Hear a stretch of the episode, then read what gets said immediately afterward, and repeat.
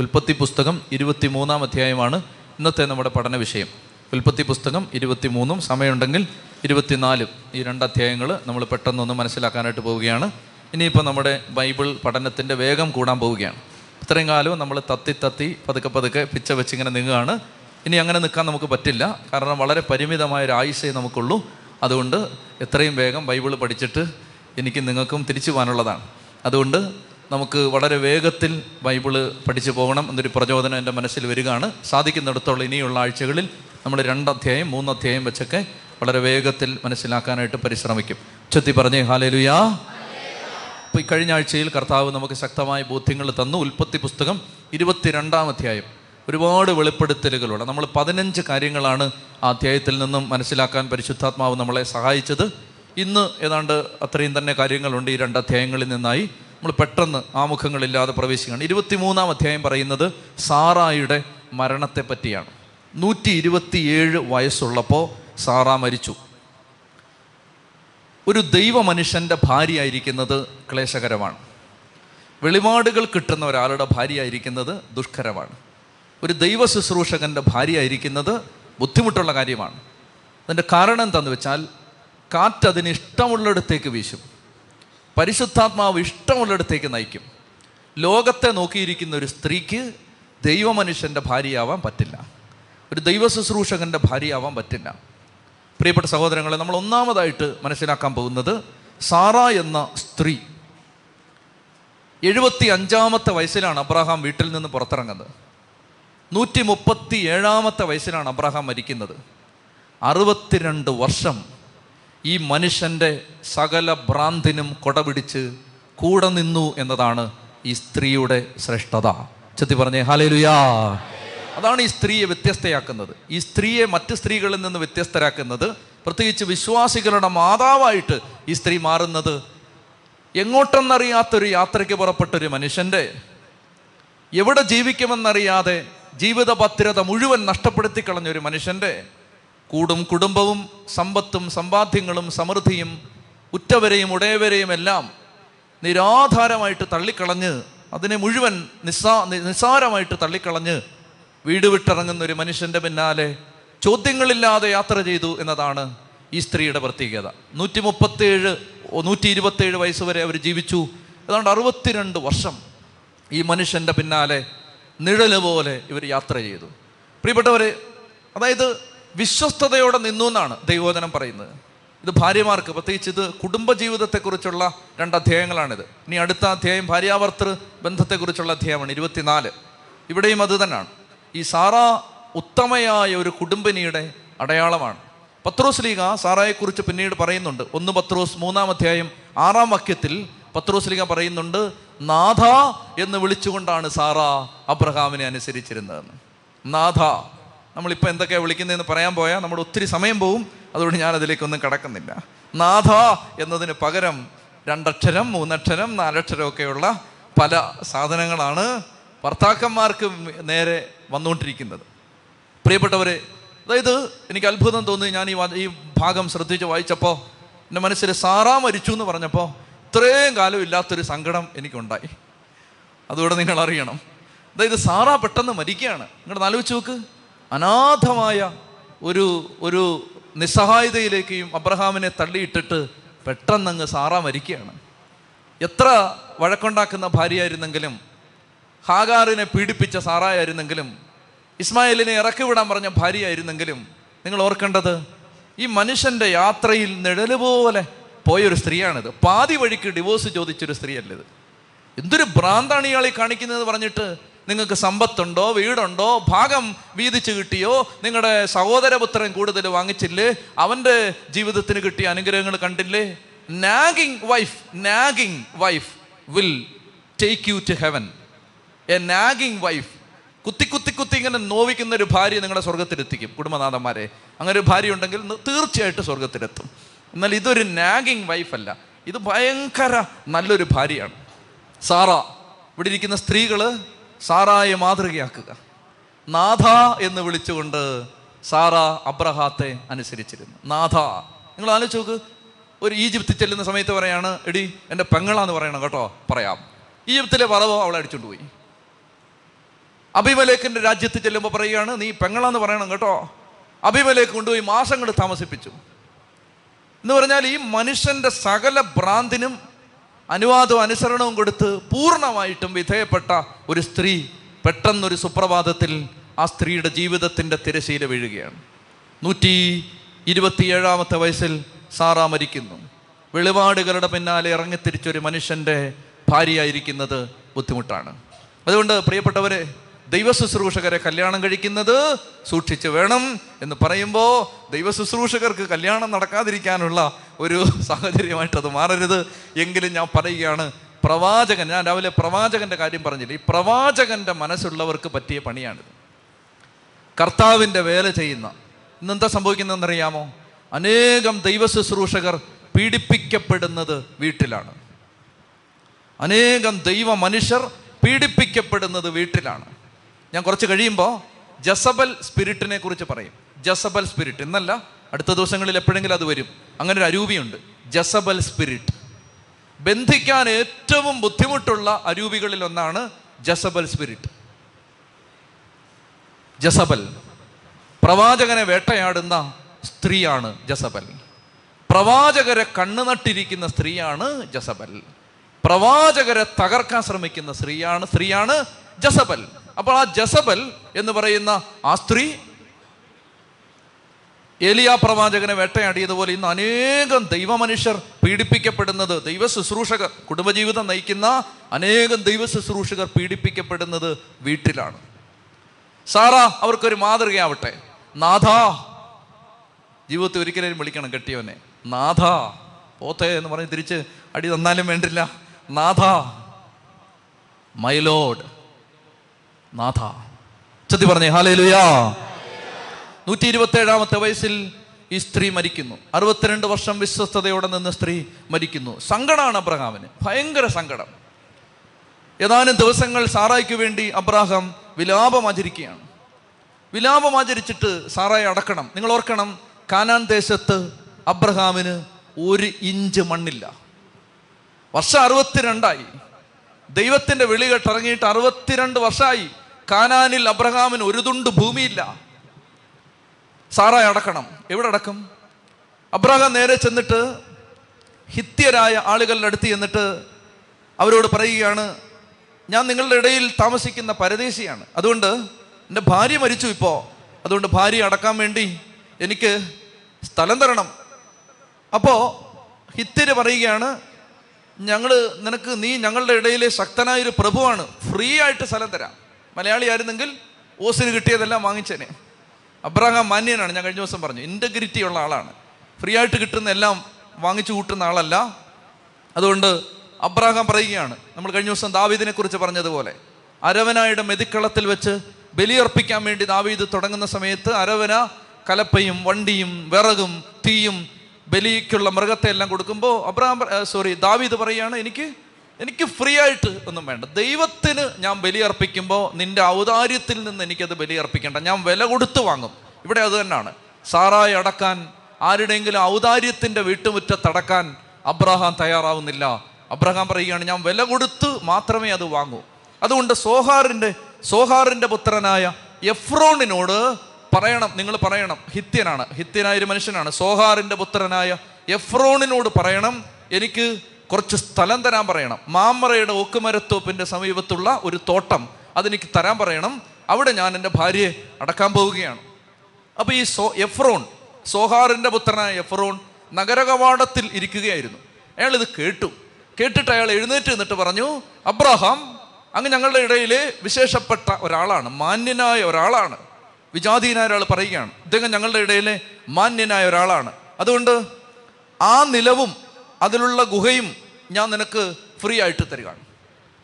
Abraham പറയുകയാണ്, നാട്ടുകാർ കേൾക്കെ അദ്ദേഹം അബ്രഹാം എഫ്രോണിനോട് പറഞ്ഞു, നീ എനിക്കത് തന്നാൽ നിലത്തിൻ്റെ വില ഞാൻ തരും, അത് നീ സ്വീകരിക്കണം. എഫ്രോൺ പറഞ്ഞു, നാനൂറ് ഷെക്കൽ വെള്ളി തന്നാൽ തന്നേക്കാം, അത്രയേ ഉള്ളൂ വില. നാനൂറ് ഷെക്കൽ വെള്ളി തൂക്കിക്കൊടുത്ത് അബ്രഹാം ആ സ്ഥലം വാങ്ങി.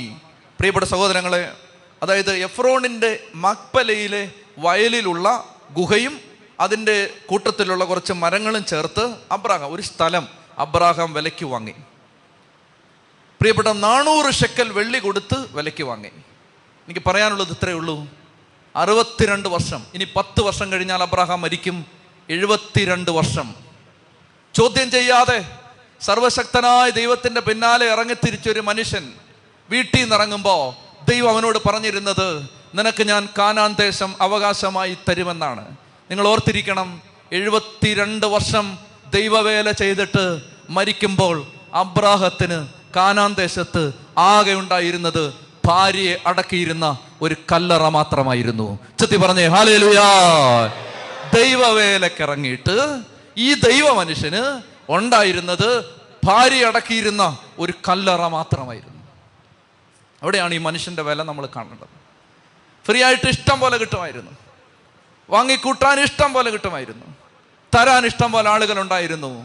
പക്ഷെ ഈ ഇൻറ്റഗ്രിറ്റി, ഒരു ദൈവ മനുഷ്യൻ്റെ ഇൻറ്റഗ്രിറ്റി, അയാൾ പറയുകയാണ് അത് വേണ്ട, അത് വേണ്ട, അത് വേണ്ട. കൊടുക്കാനാണെങ്കിൽ ഇഷ്ടം പോലെ ആളുണ്ട്.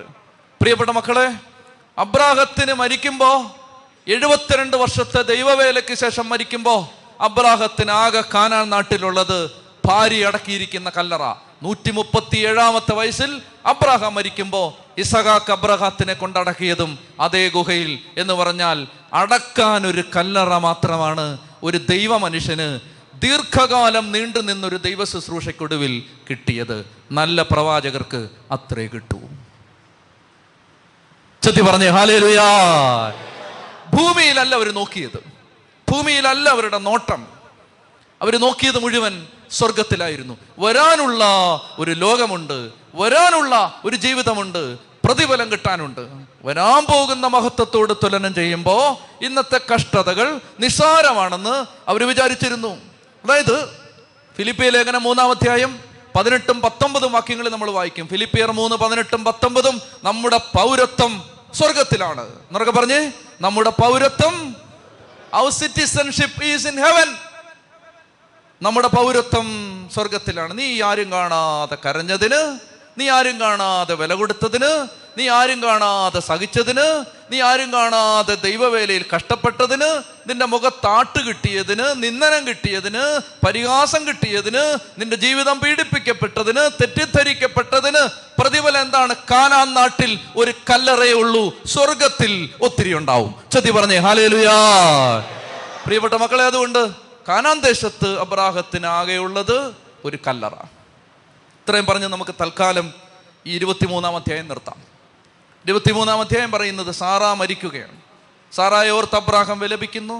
സോഹാറിൻ്റെ മകൻ എഫ്രോണിൻ്റെ കയ്യിൽ നിന്ന് മക്പേലയിലെ അവൻ്റെ വയലിനടുത്തുള്ള ഗുഹ അബ്രാഹാം വിലയ്ക്ക് വാങ്ങിക്കുന്നു. സാറായി അവിടെ അടക്കുന്നു. ഇതാണ് ഇരുപത്തി മൂന്നാമത്തെ അധ്യായം. അതിൻ്റെ അധ്യായം അവസാനിക്കുന്ന എങ്ങനെയാണ്? ഇരുപതാമത്തെ വാക്യം, ആ നിലവും അതിലെ ഗുഹയും അബ്രാഹത്തിന് ഹിത്യരിൽ നിന്ന് ശ്മശാനഭൂമിയായി കിട്ടി. മരണപ്പറമ്പ്, ശവപ്പറമ്പ്, ഇതായിരുന്നു അവസാനം. പറയാനാണെങ്കിൽ ഒത്തിരിയുണ്ട്. അതായത് ഈ മനുഷ്യനെ സംബന്ധിച്ചിടത്തോളം മിച്ചമുള്ളത് അത്രയേ ഉള്ളൂ. പക്ഷെ പ്രിയപ്പെട്ട മക്കളെ, അതായിരുന്നോ മിച്ചം? ഈ ഒരു തുണ്ട് മണ്ണിൽ മിച്ചം കണക്ക് കൂട്ടരുത്. കിട്ടിയ സമ്മാനങ്ങളിലും പ്രതിഫലങ്ങളിലും കിട്ടിയ പണത്തിലും കിട്ടിയ അംഗീകാരത്തിലും ഒന്നും ദൈവം തന്ന മിച്ചം കണക്ക് വെക്കരുത്, കണക്ക് കൂട്ടിയെടുക്കരുത്, ആ സ്കെയിൽ കൊണ്ട് അളക്കരുത്. മറിച്ച് എന്തെന്നറിയാമോ, ഇന്ന് രണ്ടായിരത്തി പതിനെട്ടിൽ ജൂൺ മാസത്തിൻ്റെ അവസാനത്തെ ശനിയാഴ്ച തിരുവനന്തപുരത്തിൻ്റെ ഇങ്ങേ അറ്റത്ത് ഒരു മലയുടെ മുകളിൽ നിന്ന് ഈ പേര് പറയുകയാണ് ഞാൻ, ഈ പേര് പറയുകയാണ് നിങ്ങൾ, ഈ പേര് ആഘോഷിക്കുകയാണ് നമ്മൾ. ഇതാണ് പ്രതിഫലം. അതായത് ഈ ഒരു തുണ്ട് ഭൂമിയിൽ ദൈവം തരുന്ന അവകാശത്തെ കെട്ടിയിടരുത്. തലമുറ തലമുറകൾക്ക് അനുഗ്രഹമാകുന്ന ഒരു ജീവിതമാക്കി നിന്നെ മാറ്റാൻ സ്വർഗം ആഗ്രഹിക്കുന്നുണ്ട്. നോട്ടം ഭൂമിയിലിടരുത്. ചെത്തി പറഞ്ഞേ ഹല്ലേലൂയാ, ഹല്ലേലൂയാ. പ്രിയപ്പെട്ട മക്കൾ, ഇരുപത്തിമൂന്നാം അധ്യായം അങ്ങനെ നമുക്ക് അവസാനിപ്പിക്കാം. ഇരുപത്തിനാലാമത്തെ അധ്യായത്തിൽ ഭാര്യ മരിച്ചു. ഒരു ഒരു ഉത്തമ പിതാവെന്ന നിലയിൽ അബ്രാഹത്തിന് ഇസഹാക്കിന് കല്യാണം നടത്തി കൊടുക്കണമെന്നുണ്ട്. അപ്പോൾ ഇസഹാക്കിൻ്റെ കല്യാണത്തിന് ഏതാണ്ട് നാൽപ്പത്തിയേഴ് വയസ്സോളം ഇസഹാക്കിന് പ്രായമുണ്ട്. കല്യാണം കഴിക്കുന്ന സമയത്ത് നാൽപ്പത്തിയേഴ് അത്രയും വയസ്സായി. അപ്പോൾ ഒരു ഒരു അമ്പതിനടുത്ത് പ്രായം വരികയാണ്. അപ്പോൾ അപ്പന് നല്ല സങ്കടമായി. അമ്മയുള്ളപ്പോൾ കുഴപ്പമില്ല, അമ്മ കാര്യങ്ങളൊക്കെ നോക്കിക്കോളൂ. അപ്പോൾ ചെറുക്കൻ ഇങ്ങനെ ഒറ്റയ്ക്ക് നിൽക്കുകയാണ്. നിങ്ങൾ ഓർക്കേണ്ടത് ഇരുപത്തിരണ്ടാം അധ്യായത്തിലെ ഇസഹാക്കിനെയാണ് ഓർക്കേണ്ടത്. വിശ്വാസ വീരനാണ്, മിടുക്കനാണ്. കുറച്ച് കഴിഞ്ഞിട്ട് ഇയാളുടെ മറ്റൊരു പ്രത്യേകത നമ്മൾ കാണുന്നുണ്ട്. അപ്പോൾ അങ്ങനെ നിൽക്കുന്ന ഒരു മനുഷ്യൻ, അവൻ്റെ തലമുറ ഉണ്ടാവണം, അവന് കുടുംബം ഉണ്ടാവണം. അബ്രാഹത്തിന് ഇങ്ങനെ ഒരു ആഗ്രഹം വന്നപ്പോൾ ഒന്നാമതായിട്ട് അബ്രാഹാം തീരുമാനിക്കുകയാണ്. അബ്രാഹാം അദ്ദേഹത്തിൻ്റെ ഏറ്റവും പ്രിയപ്പെട്ട ഒരു വിശ്വസ്തനായ ഭൃത്യനെ അടുത്ത് വിളിച്ചു. വിളിച്ചിട്ട് ആ ഭൃത്യനോട് പറയുകയാണ്, നിൻ്റെ കൈ എൻ്റെ തുടയുടെ കീഴിൽ വെക്കുക, സത്യം ചെയ്യിക്കാൻ പോവാണ്. ഞാൻ പാർക്കുന്ന ഈ നാട്ടിലെ കാനാങ്കാരിൽ നിന്ന്, കാനാങ്കാരുടെ പെമ്മക്കളിൽ നിന്ന് എൻ്റെ മകന് ഭാര്യയെ തെരഞ്ഞെടുത്ത് കൊടുക്കില്ലെന്ന് ആകാശത്തിൻ്റെയും ഭൂമിയുടെയും ദൈവമായ കർത്താവിൻ്റെ നാമത്തിൽ ശപഥം ചെയ്യടാ എന്ന് പറഞ്ഞ് ആ വീട്ടിലെ കാര്യസ്ഥനോട് പറയുകയാണ്. അബ്രാഹത്തിന് കാര്യങ്ങൾ ചെയ്യാനുള്ള ഒരു പ്രാപ്തി കുറഞ്ഞെന്ന് വേണം നമ്മൾ മനസ്സിലാക്കാൻ. അബ്രാഹത്തിന് വാർദ്ധക്യത്തിൻ്റെ അവശതയായി. അപ്പം കാര്യങ്ങളൊക്കെ നോക്കി നടത്താൻ ഏൽപ്പിച്ചിരിക്കുകയാണ് ഒരാളെ. ഭാര്യയില്ല, അബ്രാഹത്തിന് വയസ്സായി. അപ്പോൾ ഇസഹാക്കിൻ്റെ കാര്യം നോക്കാൻ വേണ്ടി ഏറ്റവും വിശ്വസ്തനായ ഒരു വൃത്തിനെ കൊണ്ടുവന്ന് നിർത്തിയിരിക്കുകയാണ്. അപ്പോൾ ആ വൃത്തിനോട് പറയുകയാണ്, എടാ നീ കാനാൻ നാട്ടിലെ പെൺകുട്ടികളെ എൻ്റെ മകന് ഭാര്യയായിട്ട് കൊടുക്കരുത്, ഇത് ശപഥം ചെയ്യാൻ പറയുകയാണ്. ഇതാണ് കൺസേൺ. മാതാപിതാക്കളെ, ഇതായിരിക്കണം കൺസേൺ. അതായത് വിശ്വാസത്തിൽ വരാത്ത, വിശ്വാസത്തെ സ്വീകരിക്കാത്ത ഒരു കുട്ടിയെ നിങ്ങളുടെ മക്കൾക്ക് കൊടുക്കാതിരിക്കാൻ നിങ്ങൾക്കൊരു ജാഗ്രത വേണം. ഞാൻ ഈ പറയുന്ന വിഷയം ശ്രദ്ധിക്കണം, ഒത്തിരി സമയമെടുത്ത് പറയേണ്ടതാണ്. മിശ്രവിവാഹം ദൈവം വിലക്കിയതാണ്, ദൈവവചനം വിലക്കിയതാണ്. അപ്പം അതുകൊണ്ട് ശ്രദ്ധിക്കണം. വിശ്വാസത്തിൽ യേശുക്രിസ്തുവിനെ രക്ഷകനും നാഥനും ദൈവവും കർത്താവുമായിട്ട് സ്വീകരിക്കാത്തവരുമായി വിവാഹബന്ധം പാടില്ല. ദൈവവചനം വിലക്കിയിരിക്കുന്ന കാര്യമാണ്, മിശ്രവിവാഹം പാടില്ല. തൊട്ട് മുമ്പത്തെ അധ്യായത്തിൽ ഒരു കാര്യമുണ്ട്, ഞാൻ പെട്ടെന്ന് വിട്ടുപോകുന്നതാണ്, പെട്ടെന്ന് സൂചിപ്പിക്കാം. അതായത് യേശുക്രിസ്തുവിനെ രക്ഷകനും നാഥനും ദൈവവും കർത്താവുമായി സ്വീകരിക്കാത്ത ഒരാളിൽ നിന്ന് സമ്മാനങ്ങൾ സ്വീകരിക്കരുത്. അതാണ് ഇരുപത്തി മൂന്നാം അധ്യായത്തിൻ്റെ ഒരു ടീച്ചിങ്. വിരോധമുള്ളവരുണ്ടാവാം, വിരോധം ഉണ്ടായിക്കോട്ടെ, ബൈബിൾ ഇതാണ് പറയുന്നത്. അതായത് കേട്ടോ, എൻ്റെ പ്രിൻസിപ്പിൾ ഞാൻ പറയാം. ഹൃദയം യേശുവിന് കൊടുക്കാത്ത ഒരാളുടെ കയ്യിൽ നിന്ന് സമ്മാനം വാങ്ങിക്കരുത്. പൈസയല്ലേ പോരട്ടെന്ന് പറയരുത്. മനസ്സിലാവുന്നുണ്ടോ? അതായത് കാശല്ലേ പോരട്ട്, ദൈവവേലയ്ക്ക്. ഉദാഹരണത്തിന് ഇത് ധ്യാനകേന്ദ്രമാണ്. യേശുക്രിസ്തുവിനെ രക്ഷകനും നാഥനും കർത്താവുമായിട്ട് സ്വീകരിക്കാത്ത ഒരാളുടെയും പൈസ ഇവിടെ വാങ്ങിക്കില്ല, വേണ്ട. പൈസ വാങ്ങിക്കണമെങ്കിൽ ആദ്യം കണ്ടീഷൻ, യേശുവിനെ രക്ഷകനും നാഥനും ദൈവവും കർത്താവുമായിട്ട് സ്വീകരിക്കണം. പൈസയല്ലേ പോരട്ടെന്ന് പറയരുത്. ചെത്തി പറഞ്ഞേ ഹല്ലേലൂയ. കാശല്ലേ, കാശാവുമ്പോൾ കുഴപ്പമില്ല. വചന ഇതാ പറയുന്നത്, അത്ര എനിക്കറിയാം എൻ്റെ പ്രിയപ്പെട്ട മക്കളെ. അതുകൊണ്ട് ഇത് ശ്രദ്ധിക്കണം. അതായത് ഹൃദയം യേശുവിന് കൊടുത്തവരുടെ കയ്യിൽ നിന്നേ, നിങ്ങൾ അയൽപക്കക്കാരുടെ കയ്യിൽ നിന്ന് സാധനമൊക്കെ വാങ്ങിക്കുന്ന കാര്യമല്ല ഇത്, ദൈവവേലയ്ക്ക്. അതാണ് ഞാൻ പറയുന്നത്, മനസ്സിലായി? തെറ്റിദ്ധരിക്കുകയും ചെയ്യരുത്. നാളെ മുതൽ ആളുകൾ എന്തെങ്കിലും തന്നാൽ അതല്ല, ദൈവരാജ്യ ശുശ്രൂഷയ്ക്ക്. അതാണ് ഉദ്ദേശിക്കുന്നത്, തെറ്റിദ്ധരിക്കല്ലേ. ദൈവവേലയ്ക്ക്. ഉദാഹരണത്തിന് ധ്യാനകേന്ദ്രം. ധ്യാനകേന്ദ്രങ്ങൾ കർത്താവിനെ രക്ഷകനും നാഥനുമായിട്ട് സ്വീകരിക്കാത്ത ആളുകളുടെ കയ്യിൽ നിന്ന് ഒന്നും വാങ്ങിക്കാൻ പാടില്ല. കാരണം എന്താണെന്നറിയാമോ? അബ്രഹാമിൻ്റെ പ്രിൻസിപ്പിളാണ്. കാരണം നാളെ അവർ പറയരുത് ഞങ്ങളുടെ കാശ് കൊണ്ടാണ് ഇത് കെട്ടിയതെന്ന്. ചെത്തി പറഞ്ഞേ ഹല്ലേലൂയ. അത് കർത്താവിന് നാണക്കേടാണ്. അതുകൊണ്ടാണ് അത് കർത്താവിന് നാണക്കേടാണ്, മനസ്സിലായോ?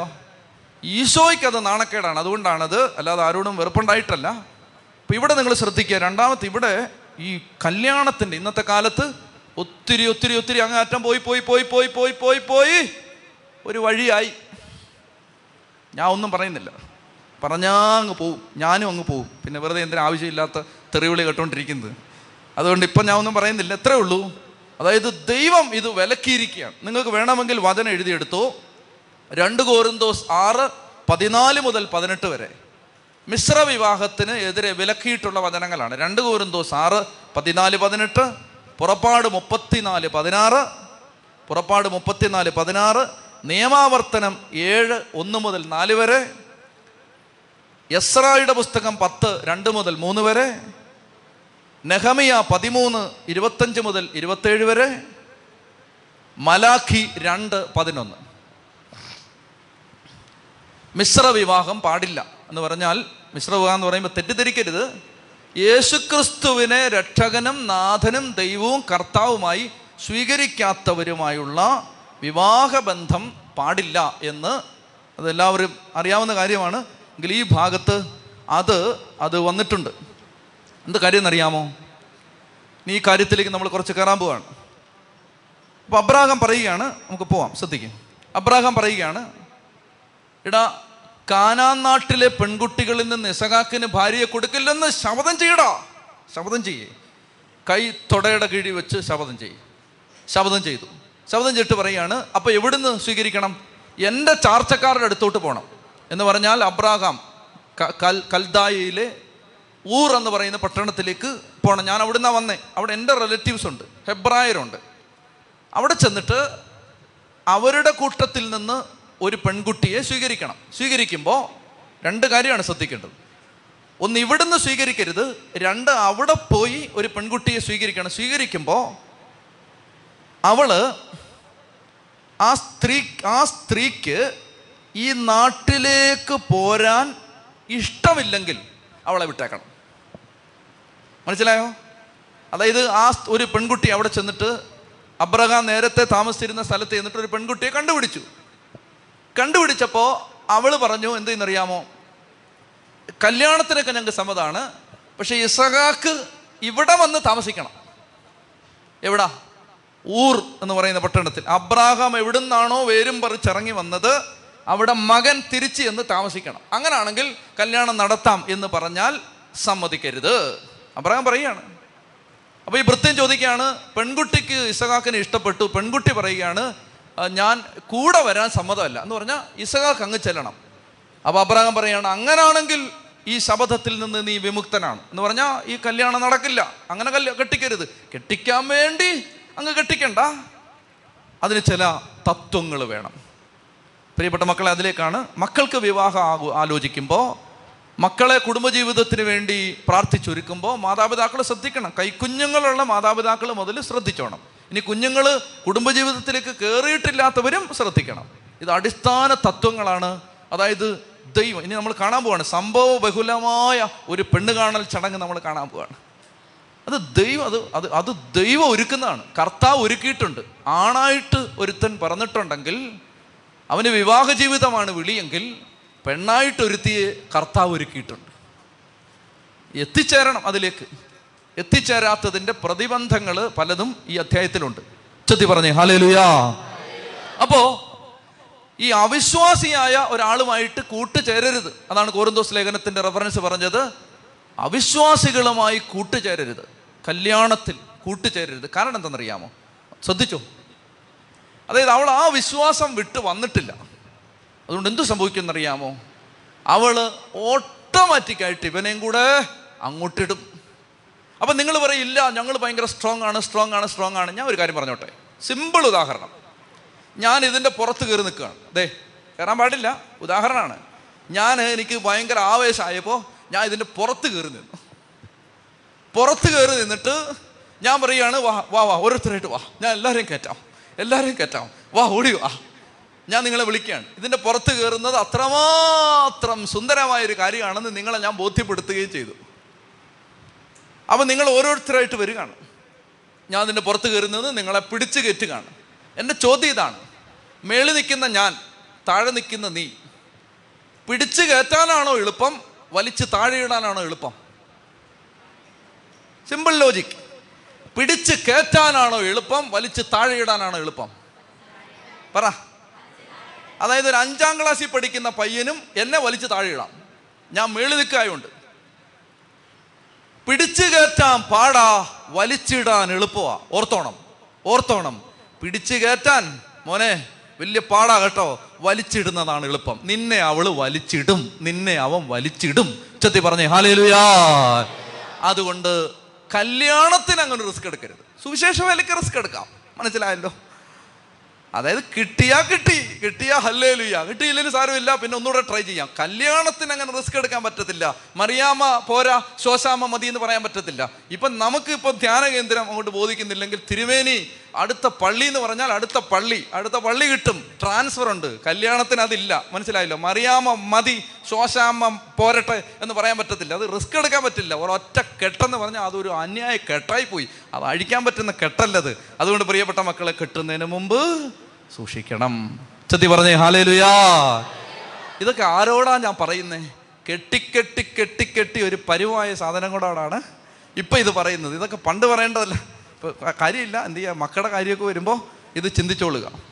കെട്ടിയൊരു ഒരു ഒരു മുതലായിരിക്കുകയാണിത്. ശ്രദ്ധിച്ചേ, അതായത് അബ്രാഹാം പറയുകയാണ്, അവൾ ആ ചാർച്ചക്കാരുടെ അടുത്തു നിന്ന് ഇങ്ങോട്ട് വരുത്തില്ലെങ്കിൽ വിട്ടേക്കണം. പ്രിൻസിപ്പിൾ ഇതാണ്. കല്യാണം കഴിക്കുന്നത് നല്ലതാണ്, പക്ഷേ ദൈവം ആഗ്രഹിക്കാത്തതിനെ കെട്ടുന്നതിലും നല്ലത് കെട്ടാത്തതാണ്. മനസ്സിലാവുന്നുണ്ടോ? ദൈവം ഒരുക്കാത്തതിനെ കെട്ടുന്നതിലും നല്ലത് കെട്ടാത്തതാണ്. അതുകൊണ്ട് എനിക്ക് ഒത്തിരി ഉദാഹരണം, ഒത്തിരി പേരുടെ ഉദാഹരണം എൻ്റെ മനസ്സിലുണ്ട് ഞാനിത് പറയുമ്പോൾ. അതായത് കർത്താവ് ഒരുക്കുന്നില്ല. Very good, be single and happy. ലോകത്തെല്ലാവരും കല്യാണം കഴിച്ചോളണം നിയമമൊന്നുമില്ല. മനസ്സിലായോ? അതായത് ദൈവം ആഗ്രഹിച്ചതിന് എന്ന് പറഞ്ഞുകൊണ്ട് നാളെ മുതൽ ആരും കെട്ടുന്നുണ്ടെന്ന് പറഞ്ഞ് നടക്കരുത്. ഉത്തരവാദിത്തം കൊണ്ട് എൻ്റെ തലയിലും വെക്കരുത്. മറിച്ചല്ലോ, മനസ്സിലായല്ലോ. അതായത് ശ്രദ്ധിച്ച് കേൾക്കണം, വചനം ശരിക്കും മനസ്സിലാക്കണം. എല്ലാവരും കെട്ടണമെന്ന് നിർബന്ധമൊന്നുമില്ല. ദൈവം ഒരുക്കിയതിനെ കിട്ടുന്നില്ലെങ്കിൽ കെട്ടാത്തതാണ് നല്ലത്, അല്ലെങ്കിൽ അതിലേക്ക് എത്തുന്നത് വരെ കാത്തിരിക്കുന്നതാണ് നല്ലത്.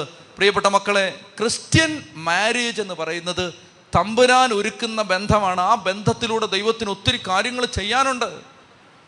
നിങ്ങൾ ആലോചിച്ച് നോക്ക്. ഇപ്പോൾ വട്ടായിലച്ഛൻ എന്ന് പറയുന്ന ഒരു ഉദാഹരണം. വട്ടായിലച്ഛൻ എന്ന് പറയുന്ന ഒരു അച്ഛൻ പുറത്തു വരാൻ ഒരപ്പനെ അമ്മയും കർത്താവ് ഒരുക്കിയിട്ടുണ്ട്. ആ കോമ്പിനേഷൻ മാറിയാൽ വട്ടായിലച്ഛൻ മാറും, വട്ടായ വേർ അല്ല വട്ടായിലച്ഛൻ മാറും, വേറെ വേറൊരാൾ വരും. പക്ഷേ ആ അതായത് അതിനകത്തൊരു ഫോർമുലയുണ്ട്. ഇന്നപ്പൻ ഇന്നമ്മ, ആ കോമ്പിനേഷൻ്റെ പ്രോഡക്റ്റാണിത്. അങ്ങനെ പറയുന്നതുകൊണ്ട് ക്ഷമിക്കണം, പ്രോഡക്റ്റ് എന്നൊക്കെ. അതായത് അതായത് ഈ ഈ അപ്പൻ ഈ അമ്മ ദൈവം ഒരുക്കിയതാണ്. അതിങ്ങനെ വന്ന് വന്ന് വന്ന് വന്ന് വന്ന് വന്ന് വന്ന് ഒരു സംഗമ ബന്ധുവിൽ അത് കൂടിച്ചേർന്നു. അത് അവർ ഒരു കുടുംബമായി. അതിനകത്തുന്നത് ആറ്റം ബോംബ് പോലൊരുത്തൻ. ഈ ഫോർമുല മാറിയാൽ പോയി. കയ്യിലും വീട്ടിലും ഒക്കെ ഇരിക്കുന്ന പലതും ഫോർമുല മാറിയതാണ്. ചെറി പറഞ്ഞേ ഹല്ലേലൂയ. മനസ്സിലായോ? അതായത് ഈ കോമ്പിനേഷൻ ഇതല്ലായിരുന്നു. എൻ്റെ പ്രിയപ്പെട്ട മക്കളെ, നിങ്ങൾ പറയാം അച്ഛൻ ഇതൊക്കെ പറയാമെന്ന്. അച്ഛന് ഇത് പറഞ്ഞേ പറ്റൂ. അതുകൊണ്ട് എൻ്റെ ശ്രദ്ധിച്ച് നിങ്ങൾ കേൾക്കണം. മക്കൾക്ക് കല്യാണം ആലോചിക്കുമ്പോൾ ഒന്നാമത്തെ കാര്യം വിശ്വാസം, പണം രണ്ടാമത്തേത്, വിദ്യാഭ്യാസം രണ്ടാമത്തേത്, ബാക്കി എല്ലാം രണ്ടാമത്തേത്. ശ്രദ്ധിക്കേണ്ട കാര്യങ്ങൾ തീർച്ചയായിട്ടും ശ്രദ്ധിക്കണം. സംസ്കാരം ശ്രദ്ധിക്കണം, വിദ്യാഭ്യാസ യോഗ്യത ശ്രദ്ധിക്കണം, കുടുംബത്തിൻ്റെ പശ്ചാത്തലം ശ്രദ്ധിക്കണം. അതൊന്നും ശ്രദ്ധിക്കാതെ ഒന്നും കല്യാണം നടത്തരുത്. ഒന്നാമത്തെ പ്രയോറിറ്റി കർത്താവിനെ അറിയാമോ?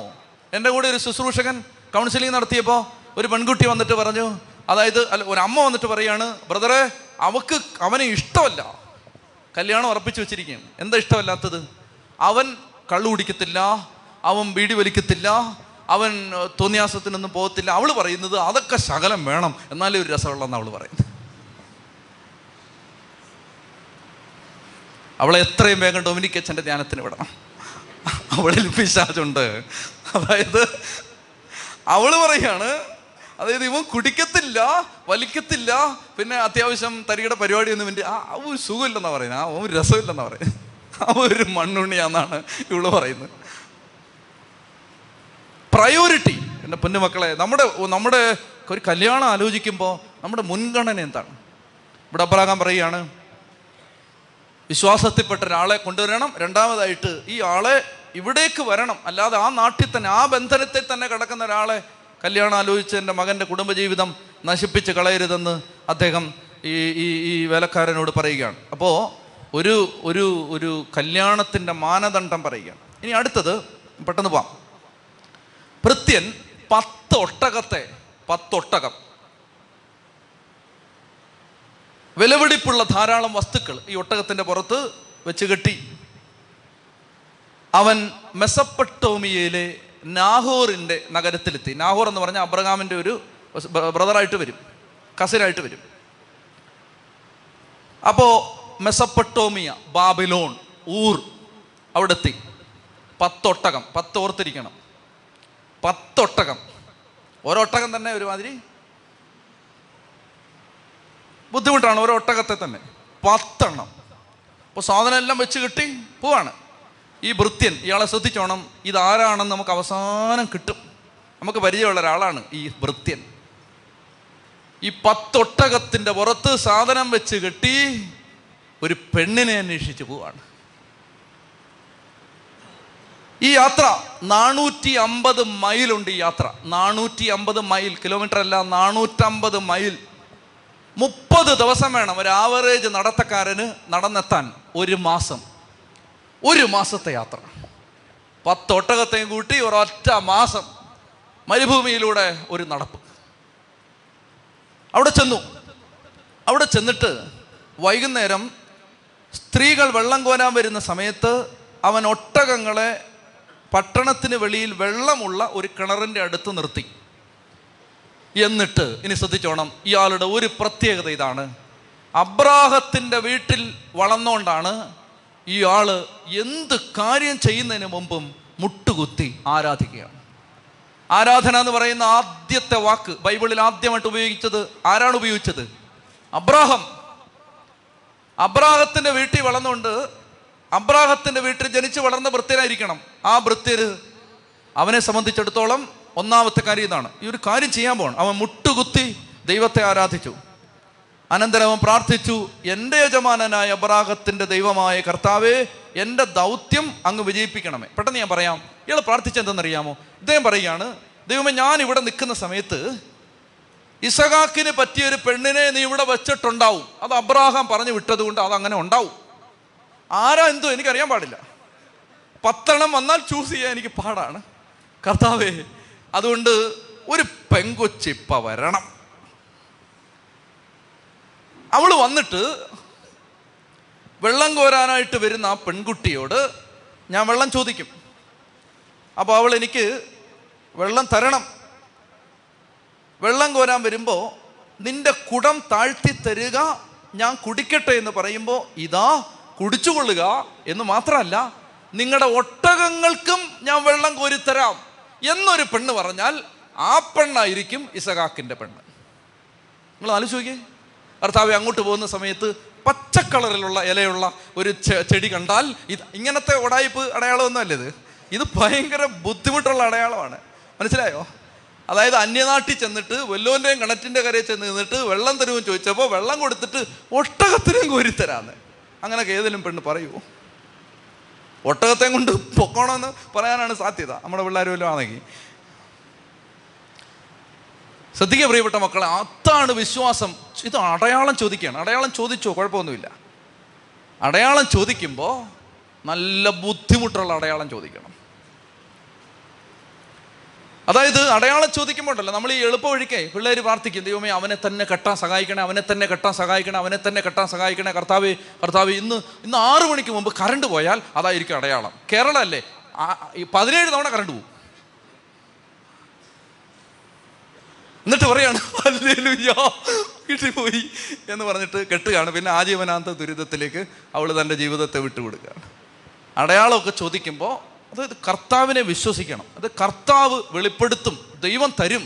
അപ്പോൾ ദൈവമേ, ബുദ്ധിമുട്ടുള്ള അടയാളം ചോദിച്ചു. ഇതൊക്കെ നിങ്ങൾ ഓർക്കണം. ചുമ്മാ അവിശ്വാസി അടയാളം ചോദിച്ചാൽ ദൈവം എൻ്റെ മണ്ടക്കിട്ട് അടി തരും. ഇതൊരു ബന്ധത്തിലാണ് ഇതെല്ലാം. ഇപ്പം നാളെ മുതൽ ചെന്നിട്ട് അടയാളം ചോദിച്ച് നടക്കരുത്. ഇതൊക്കെ എന്ന് പറഞ്ഞാൽ ഉണ്ടല്ലോ, ഇതൊക്കെ നല്ല കണക്ഷനുള്ള ആളുകളാണ് അടയാളം ചോദിക്കുന്നത്, നല്ല ബന്ധത്തിലാണ്. അല്ല ദൈവമേ ഇന്ന് എൻ്റെ കെട്ടിയവന് ചോറ് കൊടുക്കണോ, ഒരു അടയാളം തന്നാൽ. ഇപ്പോൾ ഒരു ആന ഇതിലെ വന്നാൽ ചോറ് കൊടുക്കാം. ആന വരില്ല, ആന ഈ സീസണിൽ ഇങ്ങോട്ട് വരില്ല. അയാൾ പട്ടിണി കിടന്ന് മരിച്ചു പോവും. നിങ്ങൾ ആവശ്യമില്ലാത്ത അടയാളം ചോദിക്കും. ഉച്ചത്തി പറഞ്ഞേ ഹല്ലേലൂയാ, ഹല്ലേലൂയാ. ഈ പെണ്ണുങ്ങളാണ് ഭയങ്കര സാധനങ്ങളാണ്. അടയാളമൊക്കെ ചോദിച്ച് കെട്ടിയവന്മാരെ കൊന്നു കളയും. അവസാനം എല്ലാം കൂടി ഇവിടെ ഇടിച്ച് കയറി വരും. ചോദിച്ചു കണ്ടോ എന്തോ ഒരു അടയാളം. ഇദ്ദേഹം ചോദിക്കുകയാണ്, കർത്താവേ, അബ്രാഹത്തിൻ്റെ ദൈവമേ, ഇത് ഈ പെൺപിള്ളേർ വെള്ളം കോരാൻ വരുന്നുണ്ട്. അപ്പം ഞാൻ ചോദിക്കാൻ പോവാണ്, മക്കളെ അയച്ച വെള്ളം തരുവോടി.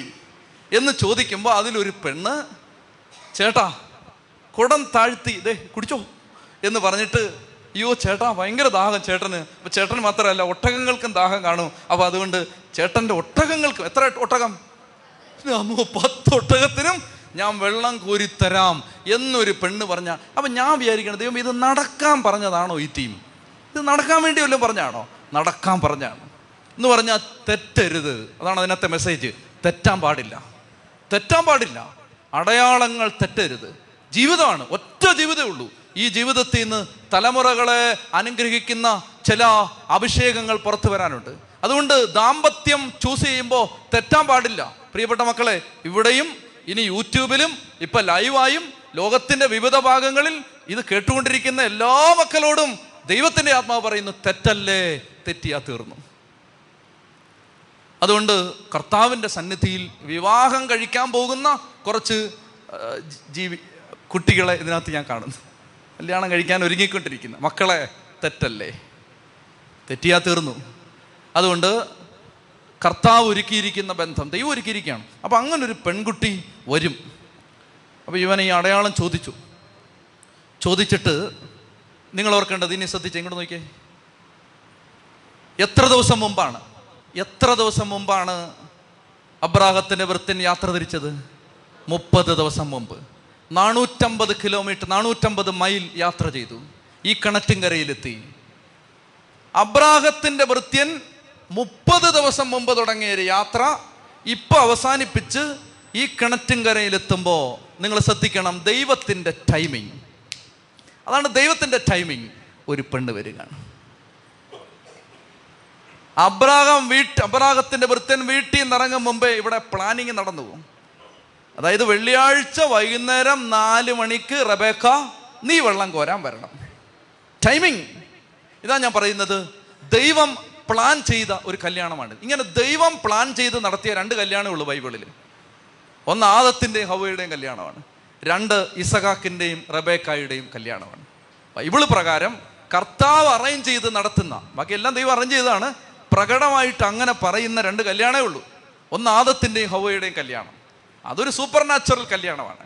അങ്ങനെ മണ്ണിൽ നിന്നൊരുത്തനെ ഉണ്ടാക്കിയിട്ട്, മണ്ണിൽ നിന്നൊരു പെണ്ണിനെ ഉണ്ടാക്കിയിട്ട്, എല്ലിൽ നിന്നൊരു പെണ്ണിനെ ഉണ്ടാക്കിയിട്ട് കുടുംബം ഉണ്ടാക്കി. That is a supernatural arrangement. പ്രാർത്ഥിച്ചോ?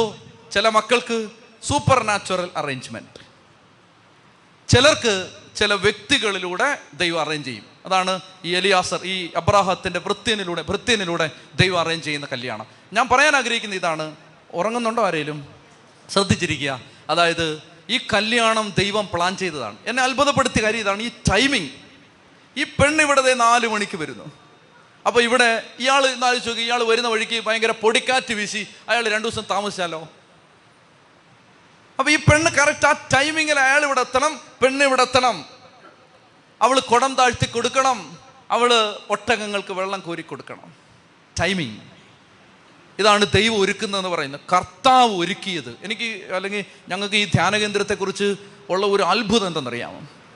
അതായത് ഇവിടെ ആര് ശുശ്രൂഷയ്ക്ക് വരണം, എന്ത് ചെയ്യണം, ഇതെല്ലാം ഇപ്പോഴല്ല, ഒരു എട്ട് പത്ത് പതിനഞ്ച് കൊല്ലം മുമ്പ് കർത്താവ് പ്ലാൻ ചെയ്താന്ന് ഇപ്പോഴാണ് പിടികിട്ടതേ. അതായത് അഞ്ചാറ് വർഷങ്ങൾക്ക് മുമ്പ്, ഉദാഹരണം പറഞ്ഞാൽ ഞാനൊരു മകനെ ഓർക്കുകയാണ്, ഏഴ് കൊല്ലം മുമ്പ് ഒരു സ്ഥലത്ത് ദൈവം ഇങ്ങനെ മാനസാന്തരപ്പെടുത്തി ഒരുക്കി ഒരുക്കിയിട്ട് അവിടെ അവിടെ ഇങ്ങനെ നിർത്തിയിരുന്നു. ഇതെല്ലാം ഒരു രൂപമാകുമ്പോൾ പതുക്കെ പതുക്കെ പതുക്കെ പതുക്കെ പതുക്കെ പതുക്കെ പതുക്കെ പതുക്കെ അടുത്ത് ആ ടൈമിങ്ങിൽ ഇതിൻ്റെ ഭാഗമാവുകയാണ്. ആ ടൈമിങ് ഭയങ്കരമാണത്, അവിശ്വസനീയമാണ്. Incredible and unbelievable timing. ദൈവത്തിന് ഒരു ടൈമിംഗ് ഉണ്ട്. എന്തെന്നറിയോ? ഇതൊക്കെ നമ്മളെ എന്താ പഠിപ്പിക്കേണ്ടെന്നറിയാമോ? കണ്ണും പൂട്ടി വിശ്വസിക്കണം, കണ്ണും പൂട്ടി വിശ്വസിക്കണം. നിന്റെ ജീവിതത്തിൽ ദൈവത്തിന് ഒരു ടൈമിംഗ് ഉണ്ട്. അത് നടന്നിരിക്കും, ഉറപ്പായിട്ട് നടന്നിരിക്കും. നമ്മുടെ ജീവിതം മുഴുവൻ തിരിഞ്ഞ് നിങ്ങൾ പരിശോധിച്ചോ? കർത്താവിൻ്റെ പെർഫെക്റ്റ് ടൈമിംഗ് ഓഫ് ഹെവൻ, സ്വർഗത്തിൻ്റെ തിരുത്താൻ പറ്റാത്തൊരു ടൈമിങ്. ദേ റബേക്ക വരികയാണ്. അവൾ വന്നു, വെള്ളം കോരി. ഇയാളുടെ വൃത്തിൻ അടുത്ത് ചെന്നു, ഈ വൃത്തിൻ്റെ വേറൊരു വൃത്തിൻ അടുത്ത് ചെന്നു. വെള്ളം തരുമോ ചോദിച്ചു, കുടം താഴ്ത്തി കൊടുത്തു, നോക്കി. നിങ്ങൾ ശ്രദ്ധിക്കേണ്ട ഒരു കാര്യം എന്താ അറിയാമോ? ഈ പെണ്ണിൻ്റെ ക്യാരക്ടർ, വൈകുന്നേരം വരികയാണ്, വെള്ളം കോരാൻ വരികയാണ്. അപ്പോൾ ഒരിക്കലും കണ്ടിട്ടില്ലാത്ത കുറച്ച് ചേട്ടന്മാരവിടെ നിൽക്കുന്നു, ഒട്ടകങ്ങളുമുണ്ട്. എന്നാൽ പിന്നെ അവരൊന്ന് കണ്ടോട്ടെന്ന് വിചാരിച്ച്, എക്സ്പ്രഷൻസ് ഒന്നുമില്ല. റബേക്കായുടെ സ്വഭാവത്തെക്കുറിച്ച് നമ്മൾ കുറച്ച് എണ്ണി എണ്ണി പറയാം. ഒന്നിതാണ് മോഡസ്റ്റി, ക്യാരക്ടറാണ് എന്ന് പറഞ്ഞാൽ ആവശ്യമില്ലാത്ത ക്യൂരിയോസിറ്റി ഒന്നുമില്ല. അവിടെ എന്താ നടക്കുന്നത്, അവിടെ ഇപ്പം എന്താ നടന്നുകൊണ്ടിരിക്കുന്നത്, അവിടെ അതിൻ്റെ അടിയിൽ ഇപ്പം എന്താ നടന്നുകൊണ്ടിരിക്കുന്നത്. ഇതിന് ഏറ്റവും നൊട്ടോറിയസ് ആയ ആളുകൾ ആരാന്നറിയാമോ? മലയാളി. മലയാളി പറ, മലയാളി നൊട്ടോറിയസ്. ബ്ലോഗ് ഇട്ടുകൊണ്ട് ഭക്ഷണം കഴിക്കാൻ ഹോട്ടലിൽ കയറാൻ പറ്റില്ല.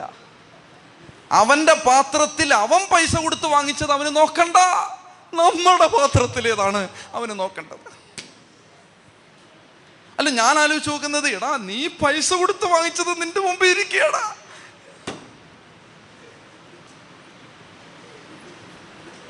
Unnatural unnecessary curiosity. ഇതല്ല അവിടെ, ഓ അവിടെ എന്തൊക്കെയോ,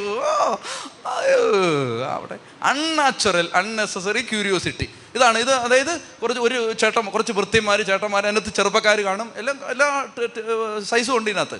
അപ്പോൾ ഇത് ഒരു ടീമാണ് വരുന്നത്. പത്തൊട്ടകങ്ങളെയും കൂട്ടി അബ്രാഹത്തിൻ്റെ വൃത്തിയും തന്നെയല്ല വന്നത്, ഒരു സംഘമാണ് വരുന്നത്.